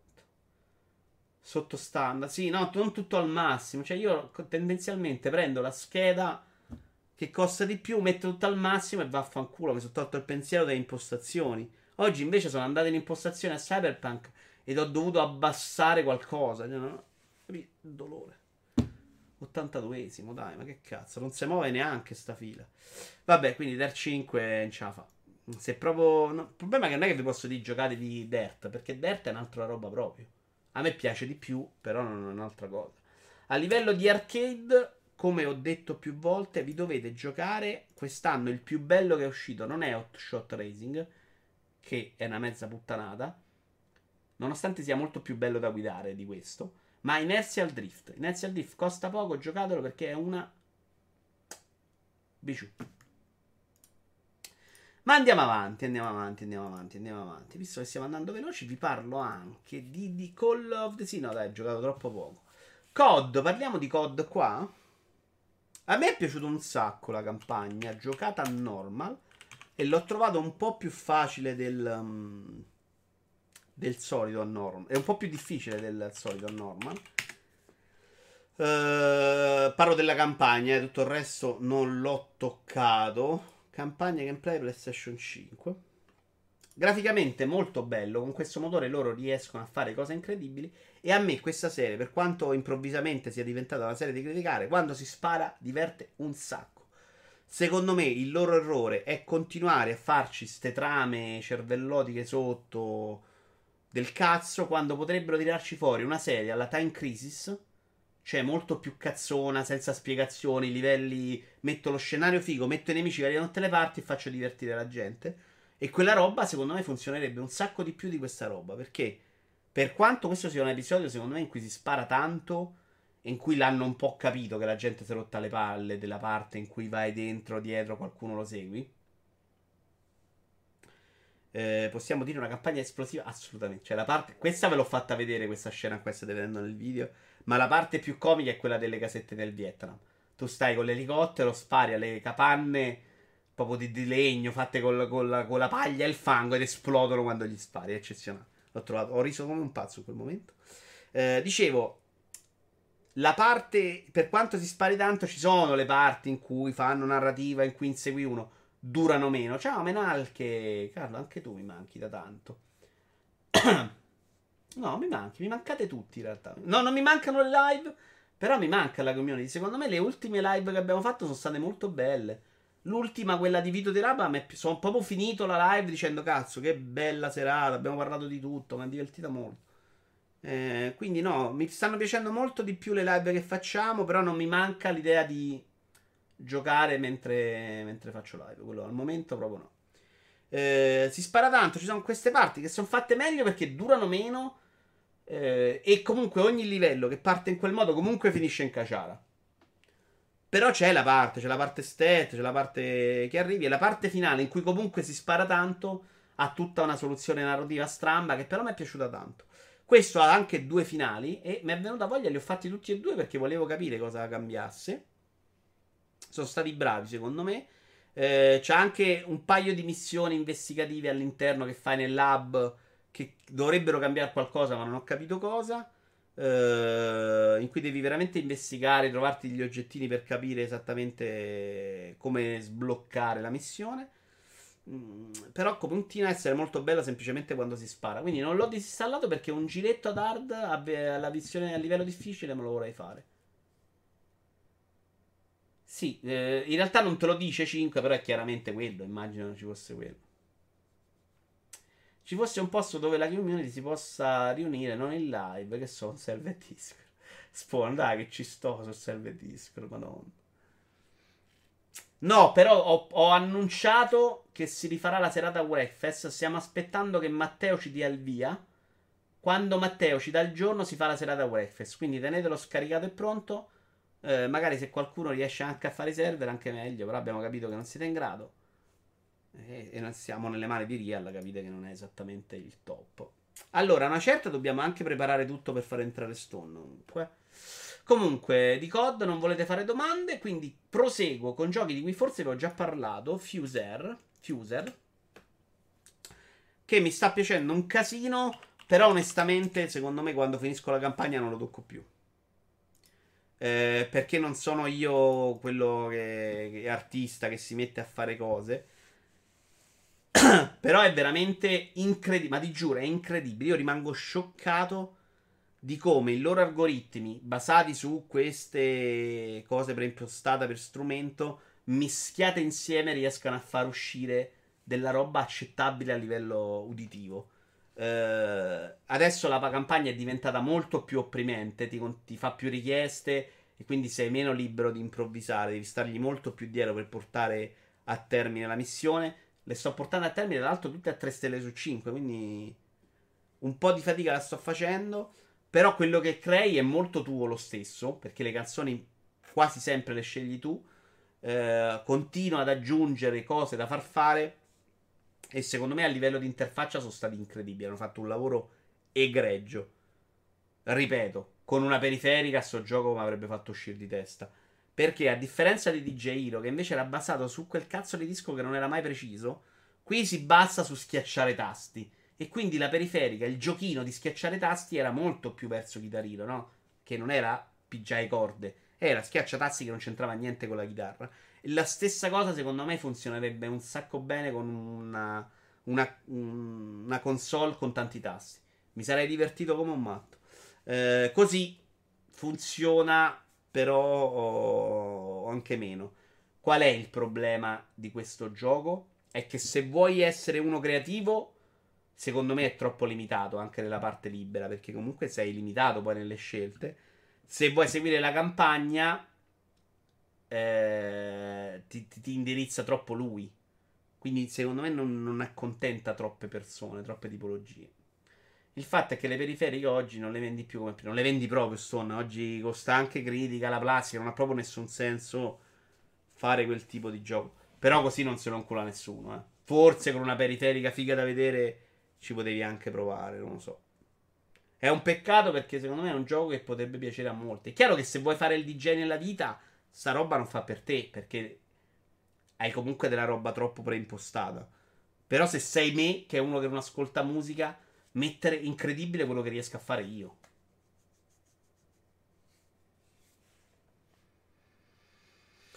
Allora, film. Film vi parlo adesso, signori. Andiamo a fare un film incredibile. Francese, cioè guardate dove cazzo arriviamo. Che trovate su Netflix. Non mi ricordo se è Netflix o Prime. Si chiama Benvenuto a Marley Gomont.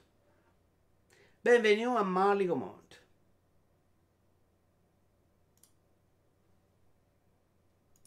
aussi vrai que celui des autres. Écoutez, je cherche quelqu'un qui est prêt à s'installer à long terme. Se non c'è Idi in francese, no. Se c'era Idi lo mettevo in francese. Periferico oggi nell'era digitale, roba da far drizzare i capelli anche a Walone. A Bau, io, a me piacciono. Io sono stato un amante, infatti ho 2000 chitarre, ho anche gli strumenti pro di Rock Band, cazzo. Senza mai usarle, perché né la tastiera né la chitarra con mille pulsanti, non lo so. Questo lo posso vedere se voglio andare a dormire. Uh, beh, è un film che vuole essere più divertente. È una specie di Bentornato al Sud, se vogliamo, come tema. Praticamente questo dottore africano arriva in un paesino del cazzo con la moglie e deve vincere eh, fondamentalmente il razzismo della gente del posto, che non ci va. Però secondo me non funziona particolarmente. Ma è questo? Ah, proprio il film c'è su YouTube. Porca troia. Vedete, pazziti. Trailer, ma che, che mi volete mandare in galera?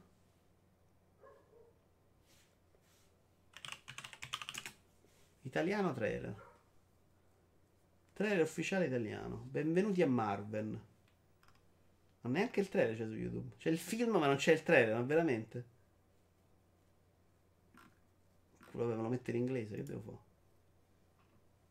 C'est un vrai Oh, c'est vrai que celui des autres. Écoutez, je cherche quelqu'un qui est prêt à s'installer à long terme. Bien évidemment. D'ailleurs, je viendrai avec ma famille. Ha alcune scene più simpatiche, ma mediamente non c'è niente di eccezionale. Enfin, c'est c'est un peu plus au nord. Io l'ho visto in italiano, però. Bienvenue à Marly-Gaumont L'aveva messo agli altri. Noirs devant le baraque d'en face Ma in realtà i francesi si sono un po' specializzati matto in questa commediole scemotte, tipo appunto Benvenuti al Sud, che era un film loro inizialmente. euh. Io vidi prima la versione loro francese ed era molto meglio di quella secondo à Era lo stesso film, identico, ma funzionava meglio. Et bienvenue Faudrait que je Giù al parvienne nord, eh, non mi ricordo. il titolo. des habitants. Però era proprio la stessa trama, stessa trama, a volte stessi dialoghi, non ricordo identici. Era giusto un po' riadattato. Pour que les gens d'ici nous acceptent parmi eux Je m'appelle la Noiraude. Moi, c'est Boana Pepito Banania. Poi alla fine Tarallucci e Vino vincono i buoni.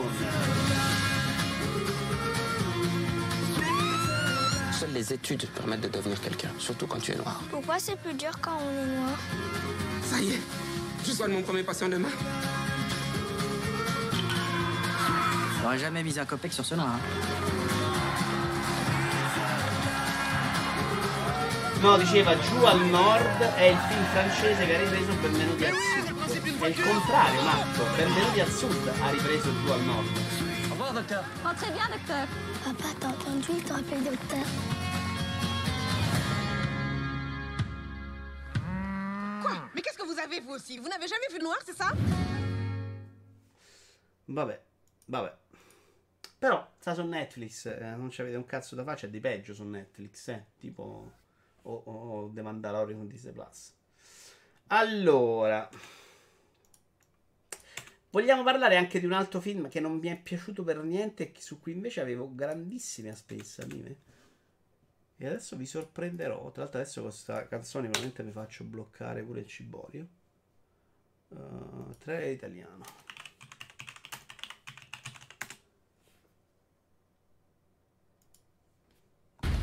Buona Rhapsody che è arrivato su Amazon Prime. Guardiamolo poi ve ne parlo. Damians, giù al nord è l'occasione, è il film italiano più bello. Sì, sì, ho detto esattamente la stessa cosa, Damians. A me era piaciuto molto di più il francese.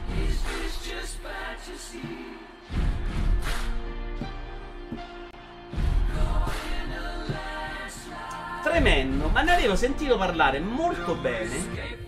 E soprattutto mi avevano detto tutti che era molto più bello. Avevo letto che era più bello per loro di quello di Elton John. Che secondo me invece funzionicchiava nella sua follia anche visiva. A me è piaciuto, Bello l'ho il fatto troppo impazzire, pensavo meglio, l'ho Anch'io visto dopo aver visto quello di Lady Gaga. Il cantante ci ha mollato. Allora ve ne serve uno nuovo. Il problema di questo film è che incredibile sul palco. non ripercorre neanche la parte, insomma, a livello documentaristica della vita perché ne prende una porzione molto Ti rendi piccola. conto di cosa puoi essere? E soprattutto le canzoni le senti cantate in versione di merda. Non mi pare che usino la versione originale. In varie occasioni ho avuto l'impressione che usassero il- l'attore a cantare, che è una Roger, in follia. questa band c'è spazio per una sola regina isterica. Ficcatevelo in testa, a nessuno interessano i Queen. Mi è La sera, non so dove è uscito. Cioè, sì, sì, in realtà abbiamo capito da me. Freddy, riguardo alla tua vita privata. Cos'altro Quello di Elton è un po' musica. perché visivamente fa più cose, ma secondo me quantomeno ha un'idea di fondo, che è quella di eh, raccontare la sua- il suo rapporto con la droga.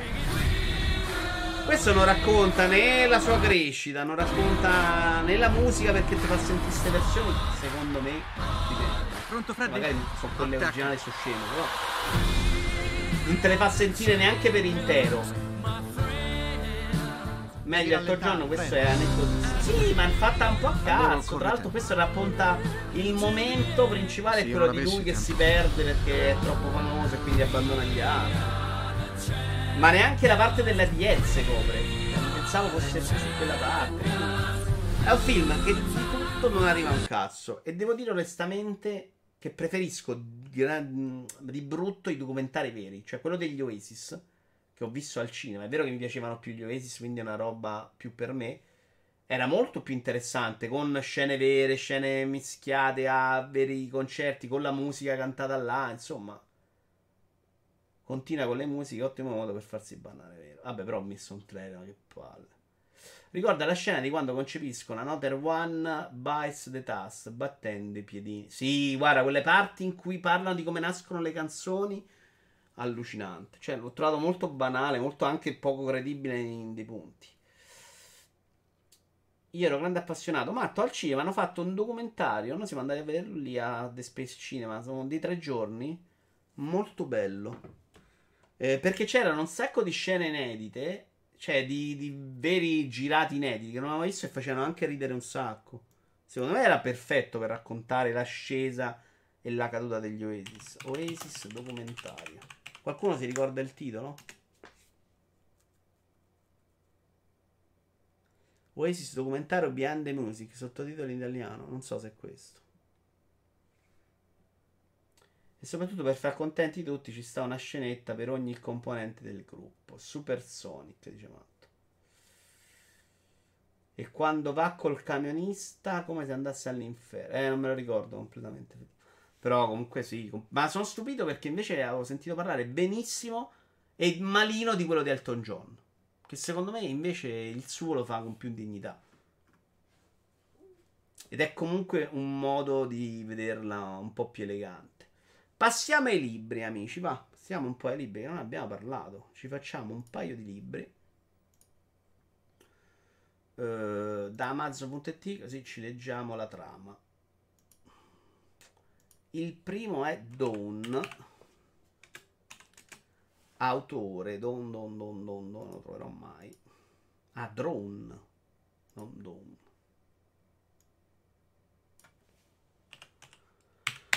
Drone.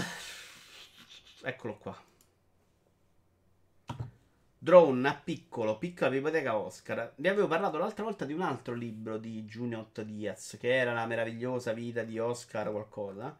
Questo mi è piaciuto molto meno. Accolto dalla critica americana come un vero caso letterario, Drone è l'opera prima di Junot Diaz, dieci racconti che spaziano dai barrios domenicani alle comunità urbane del New Jersey. Ma dieci racconti, ma non è vero.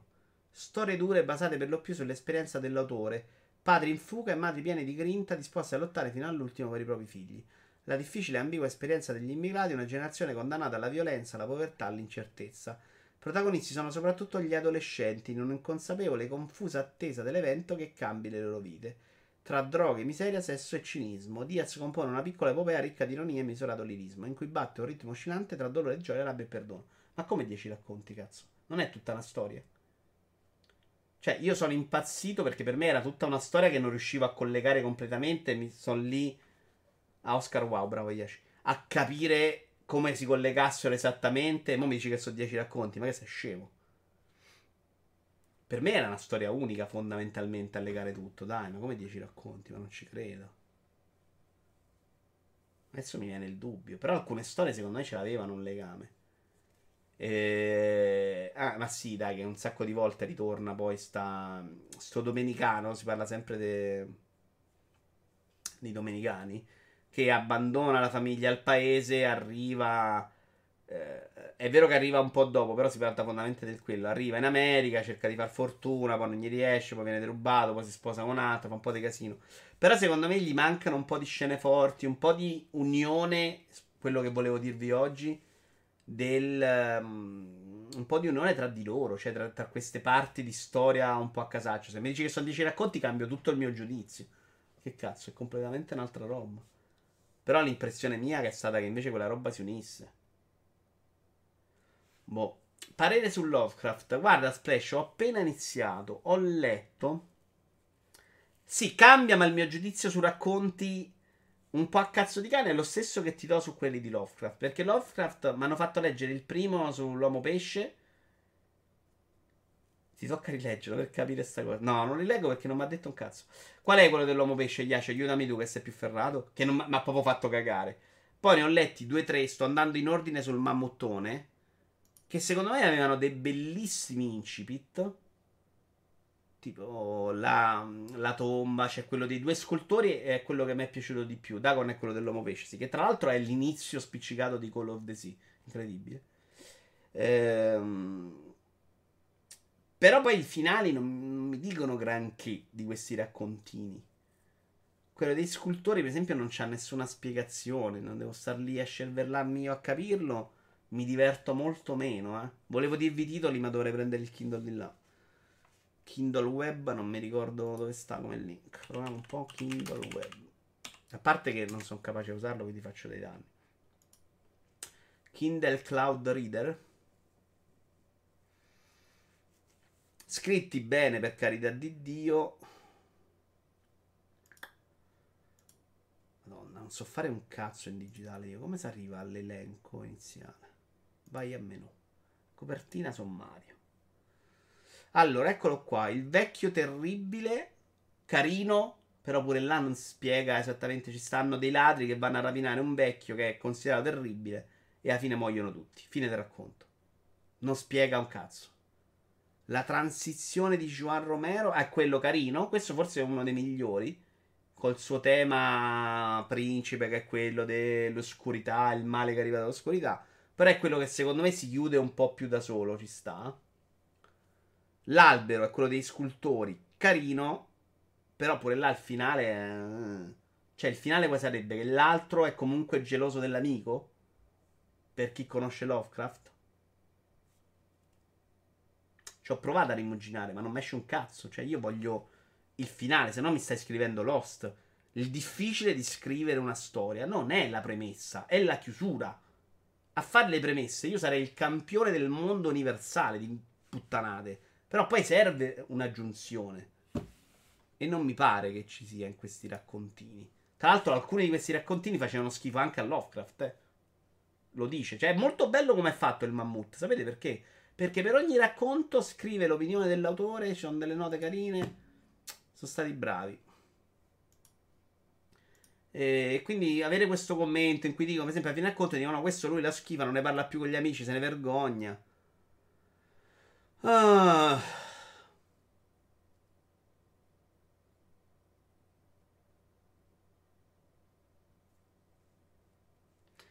C'è un canale in cui rimuginare, visto che stiamo rileggendo tutti. Allora, intanto leggo un messaggio di Marco Travaglio su Palo Rossi e Mottura lo insulta. Scusate, ma devo assolutamente andare a vedere cosa è. Quando Palo Rossi fu beccato nel primo calcio scommesse, quello dell'80, e si prese due anni in squalifica per un paio di puntate da 20 milioni di lire, un cronista gli domandò che cosa l'avesse spinta a rovinarsi con così poco, visto che guadagnava 5 miliardi l'anno, e lui ha un figlio da mantenere. Da allora si domanda chi scrive i testi ai calciatori. Radio Fab che dice nel 1080 Rossi non aveva figli, nell'80 Rossi non guadagnava 5 miliardi, nell'80 Rossi non si, si dichiarava innocente, sì, si è dichiarato sempre innocente in realtà. Molto strano sto tweet, infatti. Sono abbastanza d'accordo che sia brutto. Ora, a prescindere dal fatto che sia morto, e su l'innocenza di, di questi calciatori su quella parte ci ho creduto sempre molto poco, compreso Giordano. Eh. No, no, ma non l'ha scritto oggi, eh, l'ha scritto nel 2012, matto. L'hanno ripreso oggi per insultare Travaglio. Uh, però, cioè, che vuol dire? Che ne sai oggi quello che diceva lui in 80? Cioè, sbagli così è brutto. Però non mi sembra neanche l'errore tipico di Travaglio, eh. Travaglio di criticare tante cose, ma secondo me non l'imprecisione. Tutti quelli di quel calcio scommessi sono dichiarati innocenti. Onestamente, io qualche dubbietto ce l'ho. Secondo me c'erano un sacco di colpevoli in più.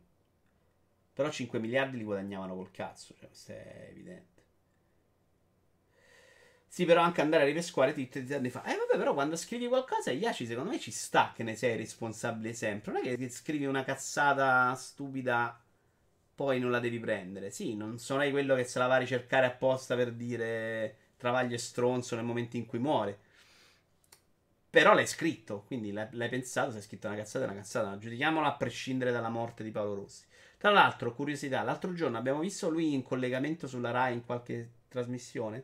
E in casa mia abbiamo veramente detto: Madonna, quanto è peggiorato guardarlo. Sembra invecchiato di un sacco. E evidentemente sta male. Allora, Drone AP così non me ne ho parlato tanto perché non mi è rimasto particolarmente nel cuore. Mi è rimasto molto nel cuore invece Pastorale Americana di Roth, che sto a questo punto diventa uno dei miei autori preferiti di sempre. Pastorale Americana che secondo me non parte in modo convincente, ma migliora di brutto andando avanti. È un libro che ha vinto 800 miliardi di premi. Sì, ma è rotto il capero, GG. Dai, far tuo. Eh, stavolta non ho sbagliato io, stavolta hai sbagliato tu.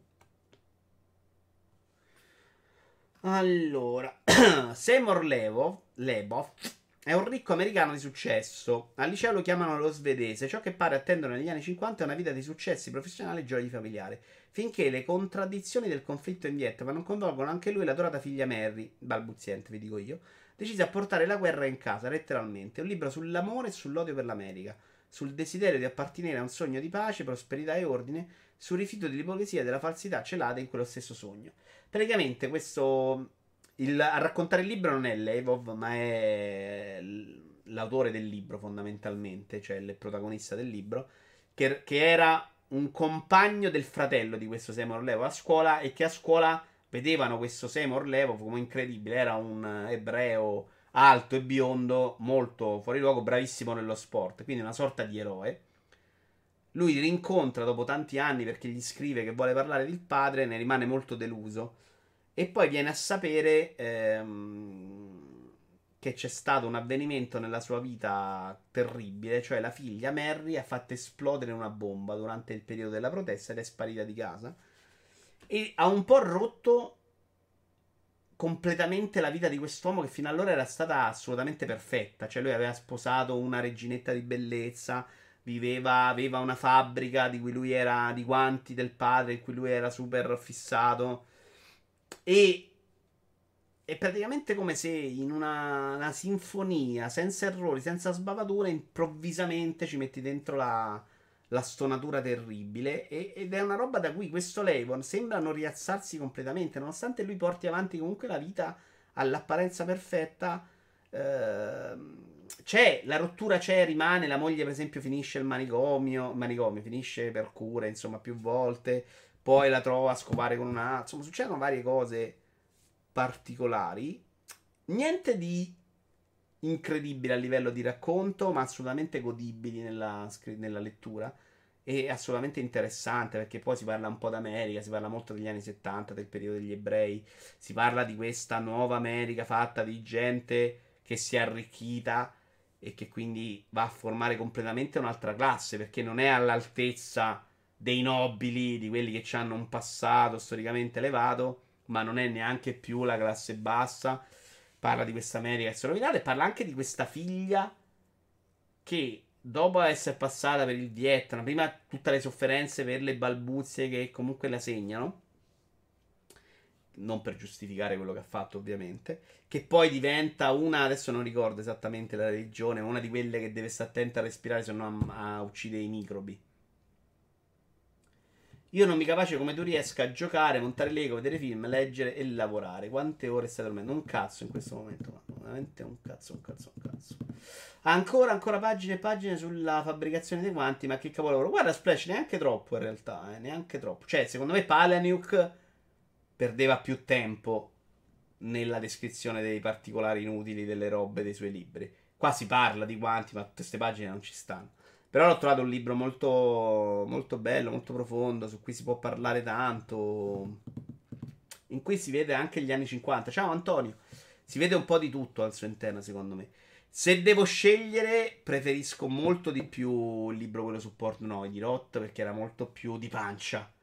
E, e, soprattutto la parte in cui comincia a parlare della vita di Levov non è neanche così naturale. Lui comincia raccontando la scena in cui a un certo punto bacia la figlia piccola, non mi ricordo se adesso di 10 anni, ma un bacio quasi innocente dato alla figlia che gli chiede un bacio sulle labbra. E lui, quando succede questa cosa della bomba, ovviamente si colpevolizza per questo fatto. Però eh, fino a quel momento sta, siamo nelle, mh, nelle parti del, dell'autore che è uno scrittore, del protagonista del romanzo fondamentalmente. E poi arriviamo sul Seymour Levo, ma ci arriviamo in un modo che quasi sembra questo racconto, sembra quasi immaginazione sua. Cioè, lui sembra immaginare come, come fosse stata la vita di Levo. E invece in realtà poi comincia a raccontare e arriviamo alla vita sua.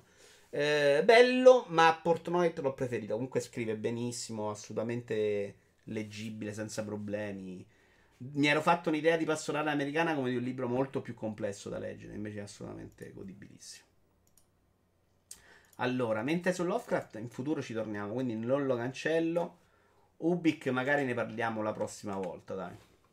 Uh, film. Siamo a un'ora e 51. Io direi che arriviamo a due ore, quindi abbiamo l'ultima cosa. E poi facciamo un po' di Vito Playroom così riposo un po' la voce, sennò poi se devo fare TGA non ce la faccio. Eh? Allora, cancelliamo il cacciatore di Leo Ortolani, ma... Io non mi ricordo se l'avevo già letto sulle pagine di qualche ratta, onestamente. È una sorta di parodia di, di Indiana Jones, però il cacciatore Ortolani.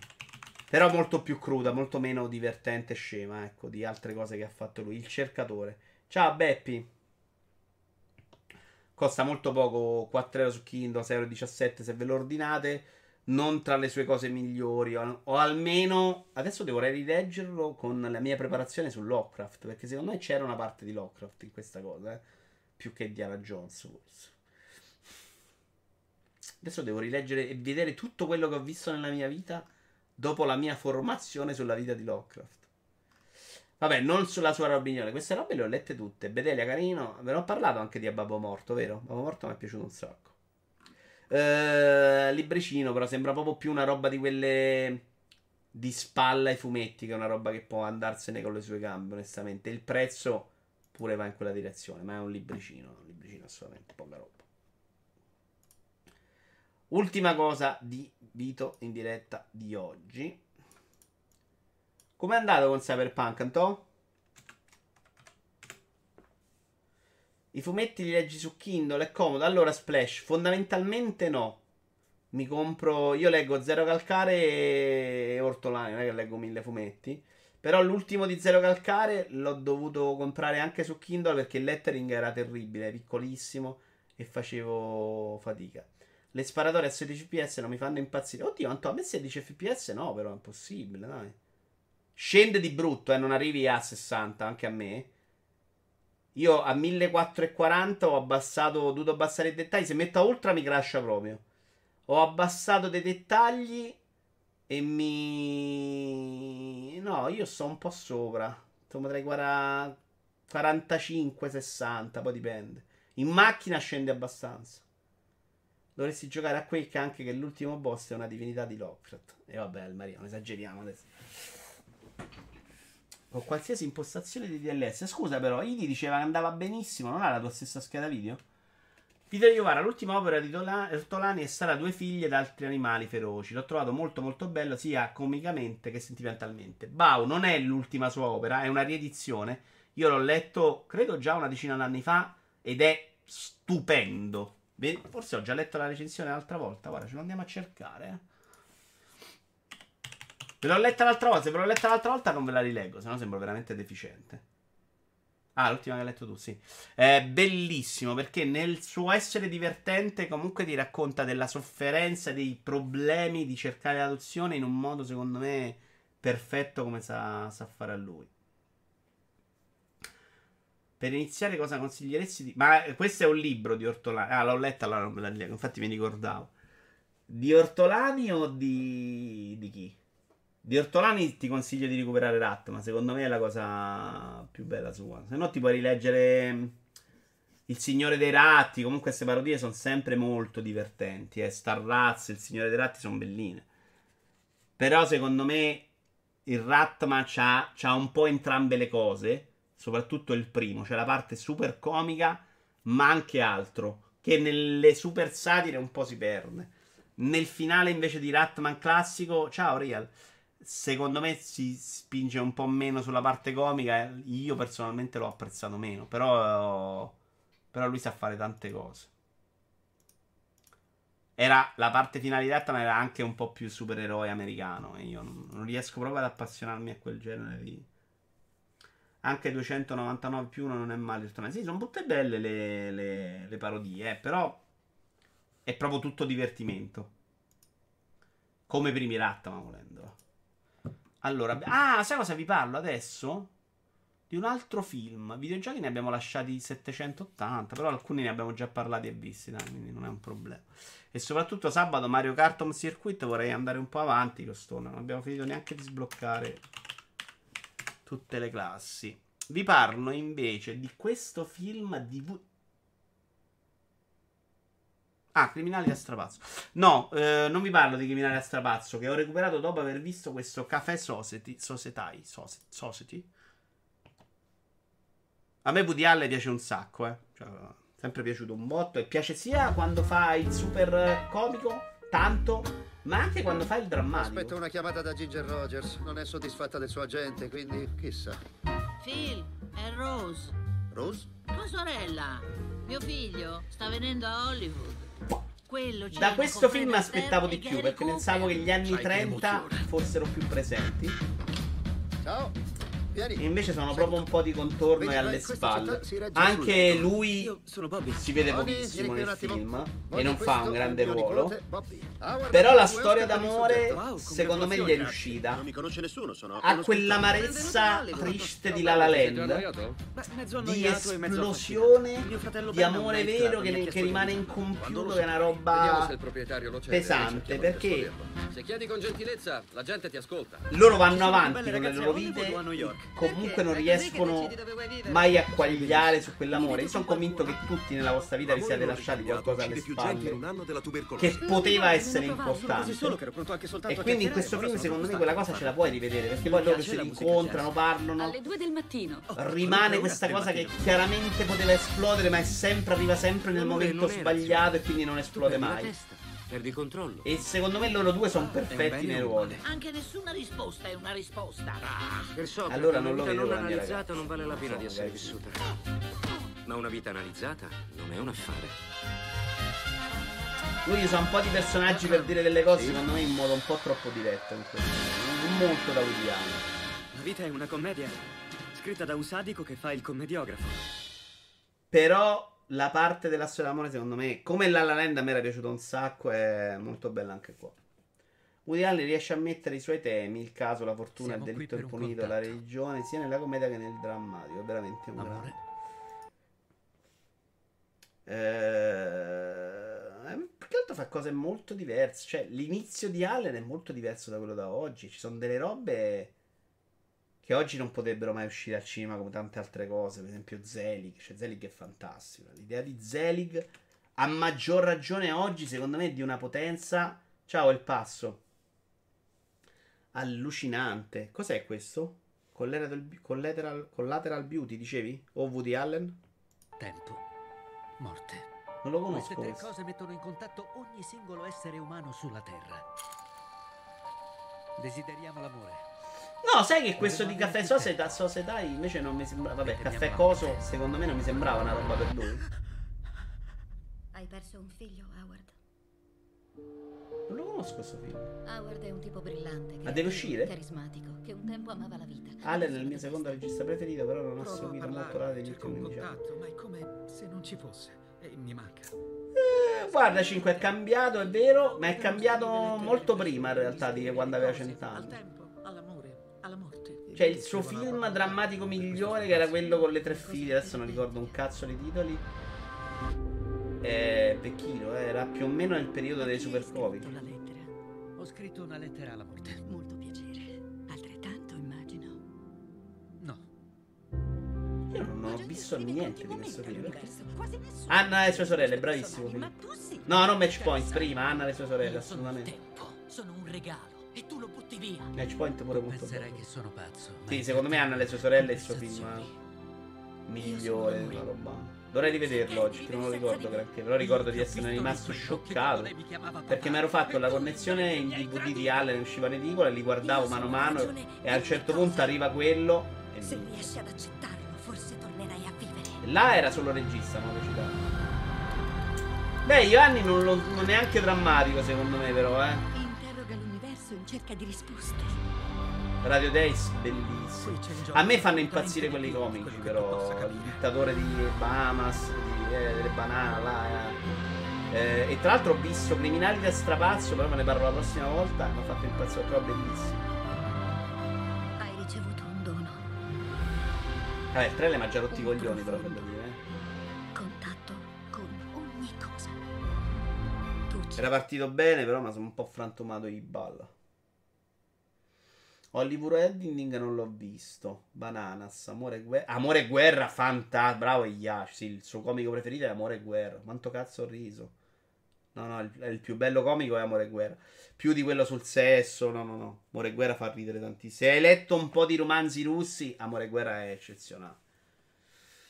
Va bene, signori. Direi che con la videodiretta abbiamo finito e ce ne passiamo a Vito Playroom. I trailer emotion a noi siamo maschiati. Domanda seria, visto che mi pare di capire che ti piace anche il cinema impegnato. Eh, non esageriamo. Stalker di Torloschi non hai mai visto? No. Ma sei una fissa con Stalker. Cioè, qualsiasi cosa abbia Stalker, tu lo guardi. Lo vediamo però adesso. Vediamo di cosa si parla, il Maria. Tankowski. Tanko. Che è polacco. O è russo? Stalker, Tankowski italiano. Vediamo se riusciamo a vedere qualcosa. Stalker, Shadow Chernobyl, Voltrog. Stalker, no. Non lo trovo. Eh, ricorda di cambiare il titolo che inizi con i giochi. Ah, grazie. Splash. El Maria, ce l'hai un link?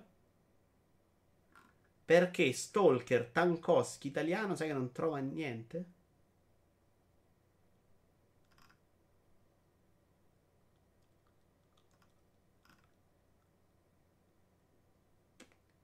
Ah, eccolo qua, Stalker del 79?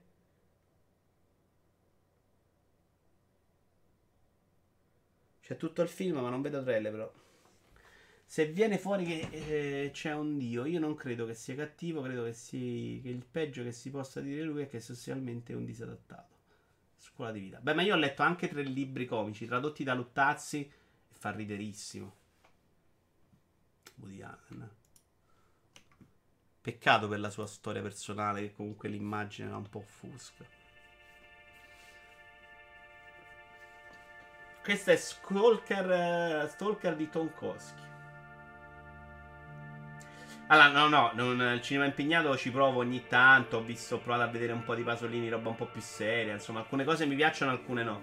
Ho provato a vedere il settimo sigillo, volevo morire dopo 5 minuti, per esempio, il Mario. Non sono pronto. Però ecco, non sono neanche Stone 21 che lo porti a vedere a Paradise ed esce dal cinema che ti vuole impiccare perché gli hai fatto vedere una rottura dei coglioni così. Ecco. Ho dei limiti. Ho- Sono venuti quando era Natale dell'anno scorso, Capodanno, volevano farmi vedere un film coreano che era una roba che a un certo punto a metà del film sono scappato nel salotto e sono scappato. È considerato uno dei più grandi film mai fatti. Io ho provato a guardarlo due volte ma non ci ho mai capito un cazzo. Eh, lo so, però questa cosa che i film. Va un po' nelle serie TV questa cosa, il Maria. Cioè, una cosa lentissima, di solito è considerata arte. Mi sembra un po'. Cioè, secondo me. Se sei bravo, riesci a rendere un, un argomento importante anche in un modo godibile per tante persone. Ecco. Secondo me, quelli che fanno solo palle al cazzo infinite. Quantomeno non sono la mia idea di grandissimi registi o cose. Ecco. Cioè, secondo me, l'essere anche capace di intrattenere è- una parte della bravura. No, per carità, però il Marie, porca troia, capisci? Sì, questa è una roba fatta per gente che pensa. Madonna. E com- com'era quello The Life? L'aveva visto un mio amico Andrea Alfieri. ha detto che si stava stracciando le palle.